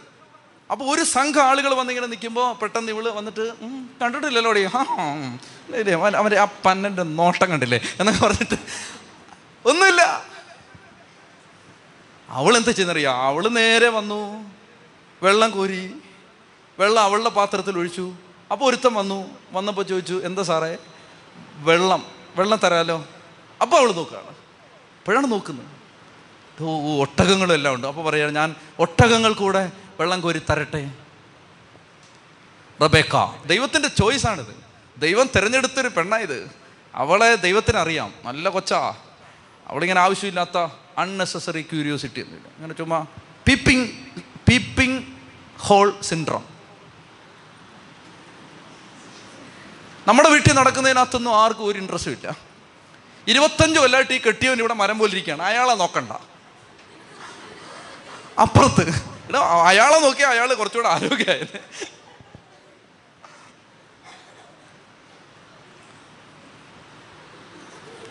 ചത്തി പറഞ്ഞേ ഹല്ലേലൂയ, ഹല്ലേലൂയ. അതായത് ഈ റബേക്കയുടെ മറ്റൊരു പ്രത്യേകതയാണ്, ഭയങ്കര ഹാർഡ് വർക്കിംഗ് ആണ്. അവളെക്കുറിച്ച് പറയുന്നത് ഇങ്ങനെയാണ്, അതായത് പരുക്കൻ കൈകളും സോഫ്റ്റായ നാവും. അതാണ് ഈ പെണ്ണിൻ്റെ പ്രത്യേകത. നിങ്ങൾ ആലോചിച്ചൊക്കെ, പത്ത് ഒട്ടകത്തിന് വെള്ളം കോരി കൊടുക്കണേ ചെറിയ പണിയാണത്. പത്ത് ഒട്ടകത്തിന് ഒട്ടകം ഇങ്ങനെ വിഴുങ്ങാൻ നിൽക്കുകയാണ്, വലിയ വലിയ വാട്ടർ ടാങ്ക് പോലെ ഭയങ്കര വയറുമായിട്ട് നിൽക്കുകയാണ്. ആ ഒട്ടകത്തിന്, പത്ത് ഒട്ടകത്തിന് മുഴുവൻ ഇവള് വെള്ളം കോരി കൊടുത്തു. എന്നിട്ട് അതിനെക്കുറിച്ച് പറയുന്നത് ഭയങ്കര രസമാണ്. കുടിച്ചു കഴിഞ്ഞപ്പോൾ അബ്രാഹത്തിൻ്റെ ഭർത്താവ് അവളുടെ അടുത്ത് ഓടിച്ചെന്ന് പറഞ്ഞു, ദയവായി നിന്റെ കുടത്തിൽ നിന്ന് കുറച്ച് വെള്ളം കുടിക്കാൻ തരുമോ പ്രഭു. ആ കണ്ടോ, ആ ഇയാൾ എവിടുന്നാ, കണ്ടിട്ടില്ലല്ലോ. അങ്ങനെയൊന്നുമല്ല, പ്രഭു റെസ്പെക്റ്റ്. പ്രഭു കുടിച്ചാലും. തിടുക്കത്തിൽ കുടം താഴ്ത്തിപ്പിടിച്ച് അവൾ അവന് കുടിക്കാൻ കൊടുത്തു. കുടിച്ചു കഴിഞ്ഞപ്പോൾ അവൾ പറഞ്ഞു, അങ്ങയുടെ ഒട്ടകങ്ങൾക്കും കുടിക്കാൻ ഞാൻ വെള്ളം കോരി കൊടുക്കാം കേട്ടെ. അവൾ വേഗം കുടത്തിലെ വെള്ളം തൊട്ടിയിൽ ഒഴിച്ച് വീണ്ടും വെള്ളം കോരാൻ കിണറ്റിലേക്ക് ഓടി. കണ്ടോ, അല്ല ഇങ്ങനെ ആടിയായിട്ട് ഇത് ഇത് മറ്റേത് മാഞ്ഞു പോവോ, അയ്യോ വേർത്തല്ലോ, മറ്റേ പുട്ടി ഇളകുമല്ലോ എന്നൊന്നും വിചാരിക്കാതെ ഓടി. ഓടുകയാണ്, ഇവിടുന്ന് ഓടുന്നു വെള്ളം കോരിക്കൊണ്ടൊഴിക്കുന്നു, ഓടുന്നു വെള്ളം കോരിക്കൊണ്ടൊഴിക്കുന്നു. പത്ത് ഒട്ടകത്തിന് ചെറിയ ഓട്ടമാണോ? Hard working, കഠിനാധ്വാനി. അലസന്മാരെയും ഉഴപ്പന്മാരെയും ഒരു കാര്യത്തിന് തീഷ്ണതയില്ലാത്തവരെയും നിർമ്മമതക്കാരെയും ഒന്നും കർത്താവിന് താല്പര്യമില്ല. ഒരു ചോയ്സ് ദൈവം എടുക്കുമ്പോണ്ടല്ലോ, തെരഞ്ഞെടുപ്പിന് ഒരു മാനദണ്ഡം ഇതാണ്, അതായത് കഷ്ടപ്പെടാൻ മനസ്സുള്ളവനെ കർത്താവിന് വേണം. ചെത്തി പറഞ്ഞേ ഹല്ലേലൂയാ. കഷ്ടപ്പെടാൻ, ഇതിൻ്റെ മെയ് അന ദേഹം അനങ്ങാതെ ഉപ്പായത്തെ അഴുക്കൊന്നും പറ്റരുത്. എങ്ങനെയും കുറച്ച് അഭിഷേകം, അഭിഷേകം താ, തീ ഇറക്ക്, തീ തീ തീ, ഇത് ഉടയാൻ പാടില്ല, തേച്ച് വെച്ചതാണ്, പ്ലീറ്റ് അങ്ങോട്ട് ഇളകരുത്. അഭിഷേകം അഭിഷേകം അഭിഷേകം. കഷ്ടപ്പെടണം കഷ്ടപ്പെടണം. കഷ്ടപ്പെടാൻ മനസ്സുള്ളവർക്ക് കർത്താവ് തരും. ഒരു തെരഞ്ഞെടുപ്പ് നിൻ്റെ മേലുണ്ടാവും. അപ്പോൾ റബേക്ക എന്ന് പറയുന്ന ഈ പെൺകുട്ടിയുടെ പ്രത്യേകത, സ്ത്രീകളും പെൺകുട്ടികളും ചേട്ടന്മാരും ചേച്ചിമാരും എല്ലാം ഓർത്തിരിക്കണം, നല്ലപോലെ കഷ്ടപ്പെടുന്നൊരു സ്ത്രീ, നല്ലതുപോലെ ആളുകളോട് ബഹുമാനമുള്ളൊരു സ്ത്രീ, ആവശ്യമില്ലാത്ത ക്യൂരിയോസിറ്റി ഒന്നുമില്ല. അവരാണ്, അവരേതാണ്, ഇവരേതാണ്, അയ്യോ ഈ അമ്പത് പേരെ കൂടെ പരിചയപ്പെടാനുണ്ട്, അവരെ പരിചയപ്പെട്ടില്ലെങ്കിൽ അയ്യോ എനിക്കൊന്നും മനസ്സമാധാനം ഇല്ല, അങ്ങനെയുള്ള ക്യൂരിയോസിറ്റി ഒന്നുമില്ല. അവനവൻ്റെ കാര്യം നോക്കുക, പാട്ടിന് പോവുക, അങ്ങനെയുള്ള ഈ സ്ത്രീ. അപ്പോൾ ഈ സ്ത്രീ പരുക്കൻ കൈകളും നല്ല നാക്കുമുള്ള സ്ത്രീയാണ്. എന്നാൽ വേറെ ചില സാധനങ്ങളുണ്ട്, പരുക്കൻ നാക്കും സോഫ്റ്റായ കൈകളും, ഒരു പണിയേ ചെയ്യത്തില്ല, നാക്ക് ഭയങ്കരമായിരിക്കും, നാക്കിങ്ങനെ നീണ്ട് കിടക്കുകയാണ്, അതിടാൻ തന്നെ മൊബൈലിന് കേസ് ഇടുന്ന പോലെ വേറൊരു കേസ് വാങ്ങിച്ചു വെക്കണം, അതുപോലത്തെ നാക്കാണ് റബേക്ക. അതായത് അൺനെസസറി ക്യൂരിയോസിറ്റി ഒന്നുമില്ല, ആവശ്യമില്ലാത്ത ജിജ്ഞാസയൊന്നുമില്ല, അതുപോലെ ക്വിക്ക് ആക്ഷനാണ്, പെട്ടെന്നാണ്, കിണറ്റിൻകരയിലേക്ക് ഓടുന്നു, വെള്ളം കോരിക്കൊണ്ട് കൊടുക്കുന്നു, എല്ലാം വളരെ പെട്ടെന്നാണ്, ഹാർഡ് വർക്കിംഗ് ആണ്, വളരെ കഷ്ടപ്പെടുന്ന പെൺകുട്ടിയാണ്. അതുപോലെ റെസ്പെക്റ്റും കേർട്ടസിയുമുള്ള പെൺകുട്ടിയാണ്, ബഹുമാനമുണ്ട്. വരുമ്പോൾ വെള്ളം തരുവാൻ ചോദിക്കുമ്പോൾ ഇയാൾ എവിടെ നിന്നാണ്, കണ്ടിട്ടില്ലല്ലോ, ഇത് ആരുടെ കുളമാണെന്ന് കിണറാണെന്നറിയാമോ, അങ്ങനെയുള്ള വർത്തമാനമൊന്നുമില്ല. അത് ഒരു അപരിചിതനോട്, ഒരു പരദേശിയോട് ബഹുമാനം കാണിച്ച പെൺകുട്ടിയാണ്, വളരെ മോഡസ്റ്റായിട്ട് സംസാരിച്ച പെൺകുട്ടിയാണ്. ഇനിയും നാലാമത്തെ ഒരു കാര്യമുണ്ട്, അത് നമ്മൾ കുറച്ച് കഴിഞ്ഞിട്ട് റബേക്കായുടെ ഇസഹാക്കിനെ കണ്ടുമുട്ടുന്ന സമയത്ത് അവൾക്കൊരു പ്രത്യേകതയുണ്ട്, അത് ഞാൻ പിന്നീട് പറയാം. മറ്റൊന്ന്, ഈ ഭൃത്യനോ ഭൃത്യൻ അപ്പോൾ ഇത്രയും കാര്യങ്ങൾ നടന്നു കഴിഞ്ഞപ്പോൾ ഇയാൾ എന്ത് ചെയ്യുന്നറിയാമോ, തൻ്റെ യാത്ര കർത്താവ് ശുഭമാക്കിയോ ഇല്ലയോ എന്നറിയാൻ അവൻ നിശബ്ദനായി അവളെ തന്നെ നോക്കി നിന്നു. ഒരു താല്പര്യം കൊണ്ട് നോക്കിയതല്ല, മറിച്ച് ഈ ദൈവത്തോടുള്ള ആ സ്നേഹം കൊണ്ട്. അതായത് ഇതാണ് കക്ഷി എന്നവന് മനസ്സിലായി. ദൈവത്തിൻ്റെ സമയത്ത് ദൈവം ഏറ്റവും നല്ല ആളെയാണ് കൊണ്ടുവച്ചിരിക്കുന്നതെന്ന് മനസ്സിലായി. അപ്പോൾ അവളെ തന്നെ നോക്കി നിന്നു. എന്നിട്ട് ചോദിച്ചു, അല്ല, ഒട്ടകങ്ങൾ വെള്ളം കുടിച്ചു കഴിഞ്ഞപ്പോൾ അവൻ അര ഷെക്കൽ തൂക്കമുള്ള ഒരു സ്വർണമോതിരവും പത്ത് ഷെക്കൽ തൂക്കമുള്ള രണ്ട് പൊൻവളകളും അവൾക്ക് നൽകിക്കൊണ്ട് അവളോട് പറയുകയാണ്, നീ ആരുടെ മകളാണെന്ന് ദയവായി എന്നോട് പറയുക, നിൻ്റെ വീട്ടിൽ ഇന്ന് രാത്രി ഞങ്ങൾക്ക് താമസിക്കാൻ പറ്റുമോ? ഉടനെ അവൾ പറയുകയാണ്, ഞാൻ നാഹോറിന് മിൽക്കായിൽ ജനിച്ച ബത്തുവേലിൻ്റെ മകളാണ്, അബ്രാഹത്തിൻ്റെ കസിനാണ്, ഞങ്ങളുടെ വീട്ടിൽ കാലിത്തീറ്റയുണ്ട്, കച്ചിയുണ്ട്, താമസിക്കാൻ മുറിയുണ്ട്. അബ്രാഹത്തിൻ്റെ ഭൃത്യൻ തലകുനിച്ച് കർത്താവിനെ ആരാധിച്ചുകൊണ്ട് പറഞ്ഞു. രണ്ടാമത്തെ പ്രാവശ്യമാണ്, ആദ്യം ഒന്ന് ആരാധിച്ചു, രണ്ടാമത്തെ പ്രാവശ്യം എൻ്റെ യജമാനനായ അബ്രാഹത്തിൻ്റെ ദൈവം വാഴ്ത്തപ്പെടട്ടെ പ്രാർത്ഥിച്ചു. പെൺകുട്ടി ഓടി വീട്ടിലേക്ക് പോയി. വീട്ടിൽ ചെന്നിട്ട് അവൾക്കൊരാങ്ങളെയുണ്ട്, അവൻ്റെ പേര് ലാബാൻ എന്നാണ്. ലാബാനെ കൂട്ടിക്കൊണ്ട് കിണറ്റിൻ്റെ കരയിലേക്ക് വന്നു. ലാബാൻ പറഞ്ഞു, കർത്താവിനാൽ അനുഗ്രഹിക്കപ്പെട്ടവനെ, എന്തിനാണ് ഈ വെളിയിൽ ഈ തെരുവിൽ നിൽക്കുന്നത്? വീട്ടിലേക്ക് വാ, അവിടെ ഇഷ്ടം പോലെ തീറ്റയും കച്ചിയും ഒരുക്കിയിട്ടുണ്ട്, ഒട്ടകങ്ങൾക്ക് സ്ഥലം ഒരുക്കിയിട്ടുണ്ട്, കാല് കഴുകാൻ വെള്ളം കൊടുത്തു, ശ്രദ്ധിക്കുക, എന്നിട്ട് ഭക്ഷണവും കൊടുത്തു, ഭക്ഷണം വിളമ്പി വെച്ചു. അബ്രാഹത്തിൻ്റെ ഭൃത്യം പറയുകയാണ്, വന്ന കാര്യം പറയാതെ ഞാൻ ഭക്ഷണം കഴിക്കില്ല. ഇയാളുടെ സ്വഭാവം ഓർത്തണം, ഇത് ആരാണെന്ന് പിന്നീട് നമുക്ക് മനസ്സിലാക്കാം. ഈ ആളുടെ ക്യാരക്ടർ ഭൃത്യം പറയുകയാണ്. അപ്പോൾ ഭക്ഷണം എല്ലാം വിളമ്പി വെച്ച് കഴിഞ്ഞപ്പോൾ, എന്നാൽ പിന്നെ മുപ്പത് ദിവസമായി നടക്കാൻ തുടങ്ങിയിട്ട് വിശന്ന് വലഞ്ഞ് തളർന്നു വന്നിരിക്കുകയാണ്. ഒട്ടകങ്ങളുടെ പുറത്ത് കൊണ്ടുവന്ന ഭക്ഷണം മുഴുവൻ തീർന്നിട്ടുണ്ട്. അപ്പോൾ ഈ മനുഷ്യൻ ഇന്ന് ഭക്ഷണം വിളമ്പി വെച്ച് കഴിഞ്ഞപ്പോൾ, കംഫർട്ട് സോൺ കിട്ടിക്കഴിഞ്ഞപ്പോൾ, ഭക്ഷണം എല്ലാം കിട്ടിക്കഴിഞ്ഞപ്പോൾ, എല്ലാം നല്ല കാര്യങ്ങളെല്ലാം ക്രമീകരിക്കപ്പെട്ടപ്പോൾ, എന്നാൽ പിന്നെ ഒരു അഞ്ച് ദിവസം ഇവിടെ അങ്ങ് ഉണ്ടും ഉടുത്തും തിന്നും കുടിച്ചും കഴിയാമെന്ന് വിചാരിക്കാതെ, ആ സെൻസ് ഓഫ് റെസ്പോൺസിബിലിറ്റി, ജോലിയൊക്കെ ചെയ്യുന്നവരല്ലേ ഓർത്തിരിക്കണം, സെൻസ് ഓഫ് റെസ്പോൺസിബിലിറ്റി, ഒരു കാര്യം ദൈവം ഏൽപ്പിച്ചിട്ടുണ്ട്, ദൈവം ഒരു കാര്യം ഏൽപ്പിച്ചിട്ടുണ്ടെങ്കിൽ പിന്നെ ഓണിലും ഉറക്കത്തിലും ആ ചിന്തയുള്ളൂ. ഭക്ഷണം ഉണ്ടെങ്കിൽ നല്ലത്, ഇല്ലേലും സാരമില്ല, മറ്റു കാര്യങ്ങൾ ഉണ്ടെങ്കിൽ നല്ലത്, ഇല്ലേലും സാരമില്ല, ഊണിലും ഉറക്കത്തിലും ഒരു ജാഗ്രതയുള്ളൂ. പ്രിയപ്പെട്ട മക്കളെ, സഭയിൽ വെളിപ്പെട്ട് ജ്വലിക്കേണ്ടത് ഇങ്ങനൊരു അഭിഷേകമാണ്. ഈശോ പറഞ്ഞില്ലേ, സമറിയാക്കാരിയെ കണ്ടുകൊണ്ടിരിക്കുന്ന സമയത്ത് ശിഷ്യന്മാർ ഭക്ഷണം കൊണ്ടുവരുമ്പോൾ, എൻ്റെ പിതാവിൻ്റെ ഇഷ്ടം ചെയ്യുന്നതാണ് എൻ്റെ ഭക്ഷണം. അപ്പോൾ അവിടെ വേറെ ഒരു ചിന്തയില്ല. അപ്പം അങ്ങനൊരു കൃപ പാടിയില്ല ഇവിടെ, കാലഘട്ടത്തിൻ്റെ അഭിഷേകം. ഇതൊക്കെയാണ് അഭിഷേകമായിട്ട് വരേണ്ടത്. അതായത് ഏതറ്റം വരെയും കഷ്ടപ്പെടാൻ മനസ്സുള്ള ഭൃത്യന്മാർ സഭയിൽ എഴുന്നേക്കണം, ഏതറ്റം വരെയും കഷ്ടപ്പെടാൻ. ഒരു കാര്യത്തെക്കുറിച്ച് ദൈവം ഒരു ബോധ്യം കൊടുത്തു, ദൈവം ഒരു വഴിക്ക് നയിക്കുന്നു. പിന്നെ ഊണിലും ഉറക്കത്തിലും ആ ജാഗ്രതയാണ്. പിന്നെ കംഫർട്ട് സോണുകളിൽ കുടുങ്ങി കിടക്കാൻ പാടില്ല. എന്തെങ്കിലും ആശ്വാസം തരുന്ന കാര്യങ്ങൾ കിട്ടിയാൽ പിന്നെ ആ വഴിക്കല്ല. എപ്പോഴും ഈ ഈ കോൺസെൻട്രേഷൻ മാറാൻ പാടില്ല, ഒരു വശത്തേക്കും ശ്രദ്ധ മാറാൻ പാടില്ല. എവിടെ നിന്നാലും ഒറ്റ ചിന്തയുള്ളൂ, ദൈവരാജ്യം, ആത്മാക്കൾ, കർത്താവ്, സ്വർഗം, നിത്യത, വചനം. ഇങ്ങനെ ഒരു ഒരു തീ എന്നറിയാം. അതൊക്കെയാണ് തീ. ചതി പറഞ്ഞേ ഹല്ലേലൂയാ. അതാണ് വെളിപ്പെട്ട് കിട്ടേണ്ടത്. അതാണ് കർത്താവ് ഈ കാലഘട്ടത്തിൽ പകര പകരണ്ട പകരും പകരാൻ പോകുന്ന വലിയൊരു അഭിഷേകം. അതാണ്, അതായത് ഊണിലുറക്കത്തിലും ദൈവരാജ്യത്തെക്കുറിച്ച് ചിന്തയുള്ള ശുശ്രൂഷകന്മാർ. ഭക്ഷണം അപ്പോൾ പറയാണ്, വന്ന കാര്യം പറയാതെ ഭക്ഷണം ഇല്ല, ഭക്ഷണം വേണ്ട, മാറ്റി വെക്കാൻ പറഞ്ഞു, വന്ന കാര്യം പറയട്ടെ. എന്നിട്ട് അദ്ദേഹം, ഞാനതെല്ലാം വായിക്കുന്നില്ല, ദീർഘമായിട്ട് അബ്രാഹത്തെ ദൈവം സമൃദ്ധമായിട്ട് അനുഗ്രഹിച്ച കാര്യവും അബ്രാഹത്തിന് ഒരു മകനുണ്ടെന്നും ആ മകൻ നല്ല മകനാണെന്നും അവനൊരു വധുവിനെ ചാർച്ചക്കാരുടെ അടുത്തും തിരഞ്ഞെടുക്കാൻ എന്നെ വിട്ടിരിക്കുകയാണെന്നും ഇതെല്ലാം പറഞ്ഞു. അപ്പോൾ അവൻ എന്നോട് പറഞ്ഞു, ഞാൻ ചോദിച്ചു, ഒരു വേള ആ പെൺകുട്ടി എൻ്റെ കൂടെ. അപ്പോൾ റബേക്ക നിൽക്കുമ്പോഴേ പറയുന്നത്, വീട്ടിലെല്ലാവരും നിൽക്കുകയാണ്, ലാബാൻ നിൽക്കുകയാണ്, റബേക്ക നിൽക്കുകയാണ്, ബത്തുവേൽ നിൽക്കുകയാണ്, എല്ലാവരും അപ്പനും അമ്മയും എല്ലാവരും നിൽക്കുന്ന സമയത്താണ് പറയുന്നത്, എന്നെ വിട്ടിരിക്കുകയാണ്, ഇസഹാക്കിന് ഭാര്യയാവാൻ ഒരു പെണ്ണിനെ വേണമെന്ന് പറഞ്ഞ് വിട്ടിരിക്കുകയാണ്. അപ്പോൾ ഞാൻ ചോദിച്ചു അബ്രാഹത്തിനോട്, അവൾ എൻ്റെ കൂടെ വന്നില്ലെങ്കിൽ എന്തു ചെയ്യും? അപ്പോൾ പറയുകയാണ്, അബ്രാഹാം പറയുകയാണ്, ഞാൻ സേവിക്കുന്ന കർത്താവ് തൻ്റെ ദൂതനെ നിൻ്റെ മുമ്പേ അയച്ച് നിൻ്റെ വഴി ശുഭമാക്കും, എൻ്റെ പിതാവിൻ്റെ വീട്ടിൽ നിന്ന് ഒരു എൻ്റെ മകനൊരു വധുവിനെ തിരഞ്ഞെടുക്കും, എൻ്റെ ചാർച്ചക്കാരുടെ അടുത്ത് ചെല്ലുമ്പോൾ പ്രതിജ്ഞയിൽ നിന്ന് നീ വിമുക്തനാകും, അവർ പെൺകുട്ടിയെ നിനക്ക് വിട്ടു തന്നില്ലേലും പ്രതിജ്ഞയിൽ നിന്ന് നീ വിമുക്തനാകും. അപ്പോൾ നീ വിഷമിക്കേണ്ട, വിട്ടു തന്നില്ലേലും കുഴപ്പമില്ല, അവളെല്ലാം ഉപേക്ഷിച്ച് തിരിച്ചു വരാൻ തയ്യാറാവണം. എല്ലാം ഡീറ്റെയിൽഡായിട്ട് പറയുകയാണ്, എല്ലാം കൃത്യമായിട്ട് പറയുകയാണ്, അല്ലാതെ തട്ടിപ്പ് പറഞ്ഞ് ആളെ വിളിച്ചുകൊണ്ടിരിക്കില്ല. ഇവിടെ വന്നാൽ മതി, നിനക്ക് നിൻ്റെ സകല കാര്യം, നീ ഇങ്ങോട്ട് ഇങ്ങോട്ട് സൈക്കിളെ വന്നാൽ അങ്ങോട്ട് സ്കൂട്ടറെ പോകാം, ബുള്ളറ്റ് ഓടിച്ച് പോകാം, നീ ഇങ്ങോട്ട് മാരുതിക്കാറെ വന്നാൽ അങ്ങോട്ട് പിന്നെ ബെൻസിൽ പോകാം. ഇങ്ങനെയൊന്നുമല്ല സുവിശേഷ വില ചെയ്യേണ്ടത്. യേശുക്രിസ്തുവിനെ തേടുന്നതിൻ്റെ സകല വിലയും സുവിശേഷ പ്രസംഗങ്ങളിൽ പറയണം. എന്നിട്ട് വരുന്നവൻ വന്നാൽ മതി. മനസ്സിലായോ?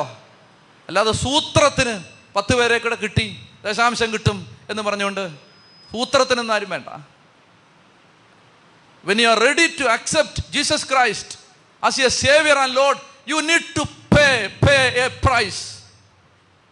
ഒരു പ്രൈസ് ഉണ്ട് അതിന്. ആ പ്രൈസ് കൊടുക്കാൻ ദൈവജനത്തെ പഠിപ്പിക്കണം. കർത്താവിനെ തേടുന്നതിന് ഒരു വിലയുണ്ട്.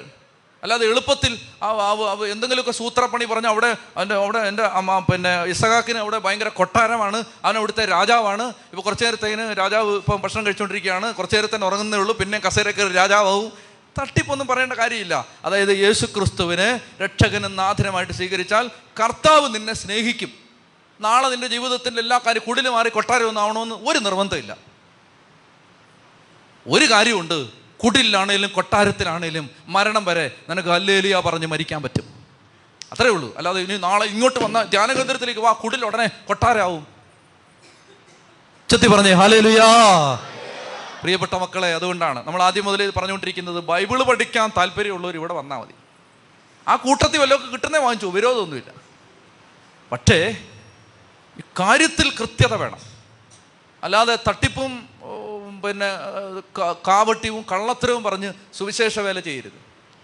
എപ്പോഴും ഇത് ഓർത്തിരിക്കണം. എന്നൊക്കെ കർത്താവിനെ ഒരാൾക്ക് പരിചയപ്പെടുത്തുമ്പോൾ പറയണം, ദൈവകാര്യ കാര്യങ്ങൾ പറയണം. ഭീകരമായ കാര്യങ്ങൾ ആദ്യം പറഞ്ഞാൽ ഒരുത്തിനും വരുത്തില്ല. മറിച്ച് പറയുമ്പോൾ വെള്ളം ചേർക്കരുത്, ഇല്ലാത്തത് പറഞ്ഞ് കർത്താവിൻ്റെക്ക് വിളിക്കരുത്. ചെത്തി പറഞ്ഞേ ഹല്ലേലൂയാ. അപ്പോൾ ഈ ഭൃത്യൻ അദ്ദേഹം നല്ലൊരു മാതൃകയാണ്. അങ്ങനെ അദ്ദേഹം ചെന്നിട്ട് ഇതെല്ലാം പറയുകയാണ്. അങ്ങനെ പറഞ്ഞ് ഈ പെണ്ണിതെല്ലാം കേട്ടുകൊണ്ടിരിക്കുക. അങ്ങനെ കേൾക്കുന്ന സമയത്ത് അപ്പോൾ ഇയാൾ പറഞ്ഞു, ഞാൻ ആ കിണറ്റിൻകരയെ വെച്ച് പ്രാർത്ഥിച്ചു, കർത്താവേ എനിക്കിങ്ങനെ ഞാനിങ്ങനെ അടയാളം ചോദിക്കുകയാണ്, ഒരു പെങ്കൊച്ച് വന്നിട്ട് വെള്ളം ചോദിക്കുമ്പോൾ കുടം ഇങ്ങനെ കമിഴ്ത്തി തരും, താഴ്ത്തി തരും, എന്നിട്ട് ഒട്ടകങ്ങൾക്ക് വെള്ളം കോരി കൊടുക്കും, കറക്റ്റ് പറഞ്ഞ പോലെ ഒത്ത ഒരു പെങ്കൊച്ച് ഈ വീട്ടിലെ പെങ്കൊച്ചാണ്. എൻ്റെ ഉള്ളിൽ ഞാനത് പറഞ്ഞു തീരും മുമ്പ് കുടവുമായി വെള്ളം കോരാൻ റബേക്ക വന്നു. അതിനുശേഷം എൻ്റെ യജമാനനായ അബ്രാഹാമിൻ്റെ ദൈവത്തെ ഞാൻ താണു വണങ്ങി ആരാധിച്ചു. അപ്പോൾ ഈ കാര്യങ്ങളെല്ലാം പറഞ്ഞു. അപ്പോൾ ലാബാനും ബത്തുവേലും പറഞ്ഞു, ഇത് കർത്താവിൻ്റെ ഇഷ്ടമാണ്.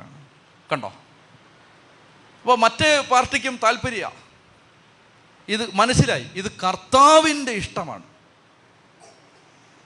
ഇതിനെക്കുറിച്ച് ഗുണവും ദോഷവും ഞങ്ങൾക്ക് പറയാനില്ല.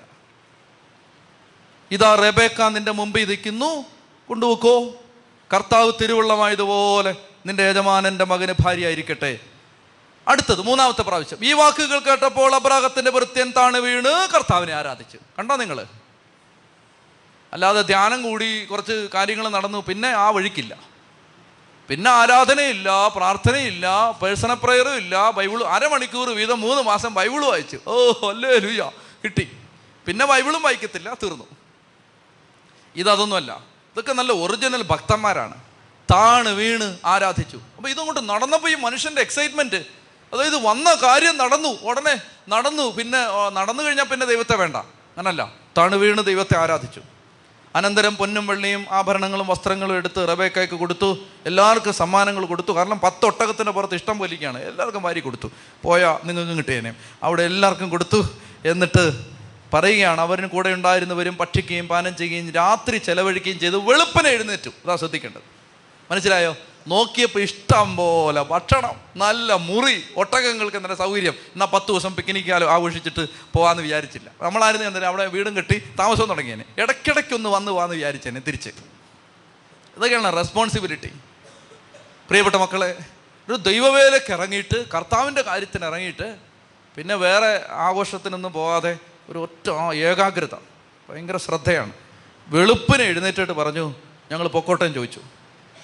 അപ്പോൾ അവരുടെ അമ്മയും സഹോദരനോട് പറഞ്ഞു, പത്ത് ദിവസം കൂടെ ഒന്ന് നിൽക്കട്ടെ എന്ന് പറഞ്ഞു. കൊച്ചു പത്ത് ദിവസം ഒന്ന് നിൽക്കട്ടെ, കാരണം ഇതിപ്പോൾ ഓർക്കാപ്പുറത്തായി, ഇപ്പോൾ കല്യാണം എത്ര പെട്ടെന്ന് നടക്കുമെന്ന് വിചാരിച്ചില്ല, പത്ത് ദിവസം ഒന്ന് നിൽക്കട്ടെ എന്ന് പറഞ്ഞു.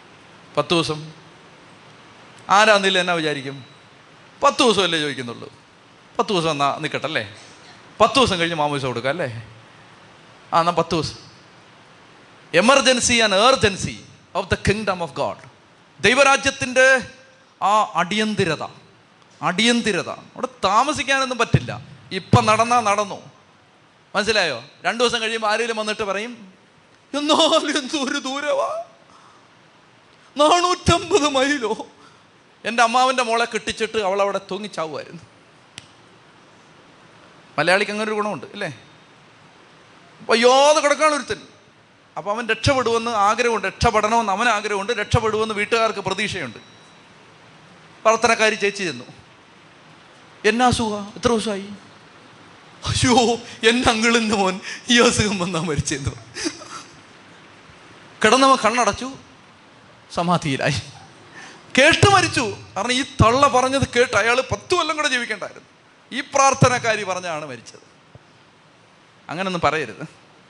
അതായത് പ്രതീക്ഷ കൊടുക്കണം മനുഷ്യന്, പ്രതീക്ഷ, രക്ഷപ്പെടും. തൊണ്ണൂറ്റഞ്ച് വയസ്സുള്ള അപ്പച്ചനെ കാണുമ്പോഴും പറയണം, ഓ പയറുമണി പോലെ ഇരിക്കുകയാണല്ലോ എന്ന് പറയണം. അപ്പച്ചന് കുറച്ചുകൂടെ ഒരു ആരോഗ്യം വരട്ടെ. ചെത്തി പറഞ്ഞേ ഹല്ലേലൂയാ. അങ്ങനെ ഈ മനുഷ്യൻ പെട്ടെന്ന് പോകണം, പത്ത് ദിവസം കൂടെ താമ പത്ത് ദിവസം കൂടെ ഒന്ന് ഒന്ന് താമസിച്ചോട്ടെ എന്ന് പറയുമ്പോൾ അദ്ദേഹം പറയുകയാണ്, എന്നെ താമസിപ്പിക്കരുത്, എൻ്റെ യാത്ര കർത്താവ് ശുഭമാക്കിയിരിക്കുന്നതുകൊണ്ട് പോവാൻ എന്നെ അനുവദിക്കണം. അപ്പോൾ അവർ ചോദിച്ചു, പെൺ പെങ്കൊച്ചനെ വിളിച്ചിട്ട് ചോദിച്ചെടി നീ പോന്നു ചോദിച്ചു. അവൾ പറഞ്ഞ് ഞാൻ പോവാന്ന് പറഞ്ഞു. ഇത് മറ്റേ ചെറുക്കൻ്റെ കൂടെ വിളിച്ചോടിയിട്ട് പോലീസ് ചോദിക്കുമ്പോൾ പോവാന്ന് പറയുന്ന പോലെ അല്ലിത് കേട്ടോ. ജഡ്ജി ചോദിക്കത്തില്ലേ, നിനക്ക് ആരുടെ കൂടെ പോകണോടി, ഞാൻ ഓട്ടോക്കാരൻ ചേട്ടൻ്റെ കൂടെ പോത്തുള്ളെന്ന് പറഞ്ഞിട്ട് പോന്ന ആ കേസല്ലത്, മനസ്സിലായോ? അതല്ലിത്. ഇതെന്ന് പറഞ്ഞാൽ കർത്താവ് ഒരുക്കിയതാണിത്. ഇത് അടയാളങ്ങളെല്ലാം കറക്റ്റായി, വഴി വെച്ച് അവൾ കണ്ടുമുട്ടിയതല്ല. അവളിങ്ങനെ വെള്ളം കോരാൻ പോയ സമയത്ത് ഒരുത്തനിങ്ങനെ കാലുവാട്ടി ഇങ്ങനെ സിഗരറ്റും വലിച്ചൊക്കെ ഇരുന്നിട്ട് രണ്ട് ഷൂളൊക്കെ അടിച്ച് വിളിച്ചപ്പോൾ അവളിങ്ങനെ അങ്ങനെ ലൈൻ വലിച്ചതല്ലിത്, മറിച്ച് ഇത് കർത്താവ് ഒരുക്കിയതാണ്. ഒരുക്കിയതായതുകൊണ്ട് അവൾ പറഞ്ഞാണ് ഞാൻ പോവാന്ന് പറഞ്ഞു. നല്ല വെച്ചാ പോവാ. അവൾ റബേക്കായി വിളിച്ച് ഈ മനുഷ്യൻ്റെ കൂടെ പോകുന്നു ചോദിച്ചു. ഞാൻ പോകുന്നു എന്ന് നമ്മൾ മറുപടി പറഞ്ഞു. അങ്ങനെ ഇവർ ആശീർവാദമൊക്കെ കൊടുത്ത് വിടുകയാണ്. അവസാനത്തെ പാരഗ്രാഫ് അറുപത്തിരണ്ട് മുതൽ ശ്രദ്ധിക്കാം. ആ ഇടയ്ക്ക്, അപ്പോൾ ഇത്രയും കാലം നടക്കുന്ന ഇത്രയും കാര്യം നടക്കുന്ന മെസ്സപ്പൊട്ടാമിയ മെസ്സപ്പൊട്ടാമിയ ബാബിലോണി നടക്കുകയാണ്. ആ സമയത്ത് ബേർ ഹൈറോ എന്ന് പറയുന്ന സ്ഥലത്ത് ഇസഹാക്ക് താമസിക്കുകയാണ്. ഇസഹാക്ക് മക്പേല നമ്മുടെ മാമ്രോണിൻ്റെ ഓക്കുമരം, മാമ്രയുടെ ഓക്കുമരം, ആ സ്ഥലത്ത് ഈ സാറാ അടക്കിയിരിക്കുന്നതിന് അടുത്തുള്ള സ്ഥലത്ത് ഇസഹാക്ക് അവിടെ താമസിക്കുകയാണ്. അവിടെ താമസിക്കുമ്പോൾ ഇസഹാക്ക് നെഗേബിലേക്ക് വന്ന് താമസം മാറി. ഒരു ദിവസം വൈകുന്നേരം അവൻ ചിന്താമഗ്നനായി വയലിലൂടെ നടക്കുകയായിരുന്നു. അവൻ എന്താ ചിന്തിക്കുന്നതെന്നറിയാമോ? എടാ, രണ്ട് മാസമായി നമുക്കുള്ള ആള് വരുന്നില്ലല്ലോ, അതാണ് അവൻ്റെ ചിന്ത. മനസ്സിലായി? ഒരു ചേട്ടന് വീട്ടിൽ നിന്ന് പോയിട്ടേ ഒത്തിരി നാളായി. അമ്മയുണ്ടായിരുന്നു, അമ്മയോട് ചോദിക്കായിരുന്നു, അമ്മ അത് ഇങ്ങനെ അത് അത് ഏഹ് ചോദിക്കായിരുന്നു. പക്ഷെ അമ്മ മരിച്ചു പോയി. അപ്പനോട് ചോദിക്കാം, അപ്പനാണെങ്കിൽ അപ്പ ഏ ഏ ചെവിയാകത്തില്ല. അതുകൊണ്ട് അപ്പനോട് ചോദിച്ച് ചോദി ആ അതിലും ഭേദം ഒറ്റയ്ക്ക് ചിന്തിച്ചുകൊണ്ട് നടക്കുകയാണ്. ചിന്തിക്കാൻ പറ്റിയ നല്ല പ്രായമാണ്, നാൽപ്പത്തേഴ് വയസ്സ് നല്ല പ്രായമല്ലേ. അപ്പോൾ അങ്ങനെ ചിന്തിച്ചുകൊണ്ട് നടക്കുകയാണ്. അപ്പോൾ ഇവനിങ്ങനെ ചിന്തിച്ച് വയലിലൂടെ നടക്കുകയാണ്. നിങ്ങളൊന്ന് ആലോചിച്ച് നോക്കിയേ. എല്ലാം ദൈവ ചിന്തിക്കുകയെന്ന് പറഞ്ഞാൽ ഇവിടെ കർത്താവിനോട് അവനിങ്ങനെ ആലോചന ചോദിച്ചുകൊണ്ട് നടക്കുകയാണ്. ദൈവമനുഷ്യരുടെ പ്രത്യേകത അതാണ്. അവരുടെ ഉള്ളിൽ എപ്പോഴും ഇങ്ങനൊരു ചിന്ത നടന്നുകൊണ്ടിരിക്കും, കർത്താവിനോടൊരു ആലോചന. ദൈവമേ, അടുത്തത് എന്ത്? കാണുന്നില്ലല്ലോ കർത്താവേ. ഒരു മാസമായി, അങ്ങോട്ട് പോകാൻ ഒരു മാസം, ഇങ്ങോട്ട് പോകാൻ ഒരു മാസം, പോയി കറക്റ്റ് വേഗത്തിൽ ചെയ്താൽ വരേണ്ട സമയമായി, കാണുന്നില്ലല്ലോ. അവനിങ്ങനെ ചിന്തിച്ച് നടക്കുകയാണ്. അവൻ തലപൊക്കി നോക്കിയപ്പോൾ ഒട്ടകങ്ങൾ വരുന്നത് കണ്ടു. ഇപ്പോൾ ഒട്ടകമാണ് അങ്ങോട്ട് പോയത്. ഒട്ടകങ്ങൾ വരുന്നത് കണ്ടു. അവൻ നോക്കുമ്പോൾ അങ്ങോട്ട് പോയപ്പോൾ ഇല്ലാത്ത ഒന്ന് ഒട്ടകത്തിൻ്റെ പുറത്ത് ദാ ഇരിക്കുന്നു.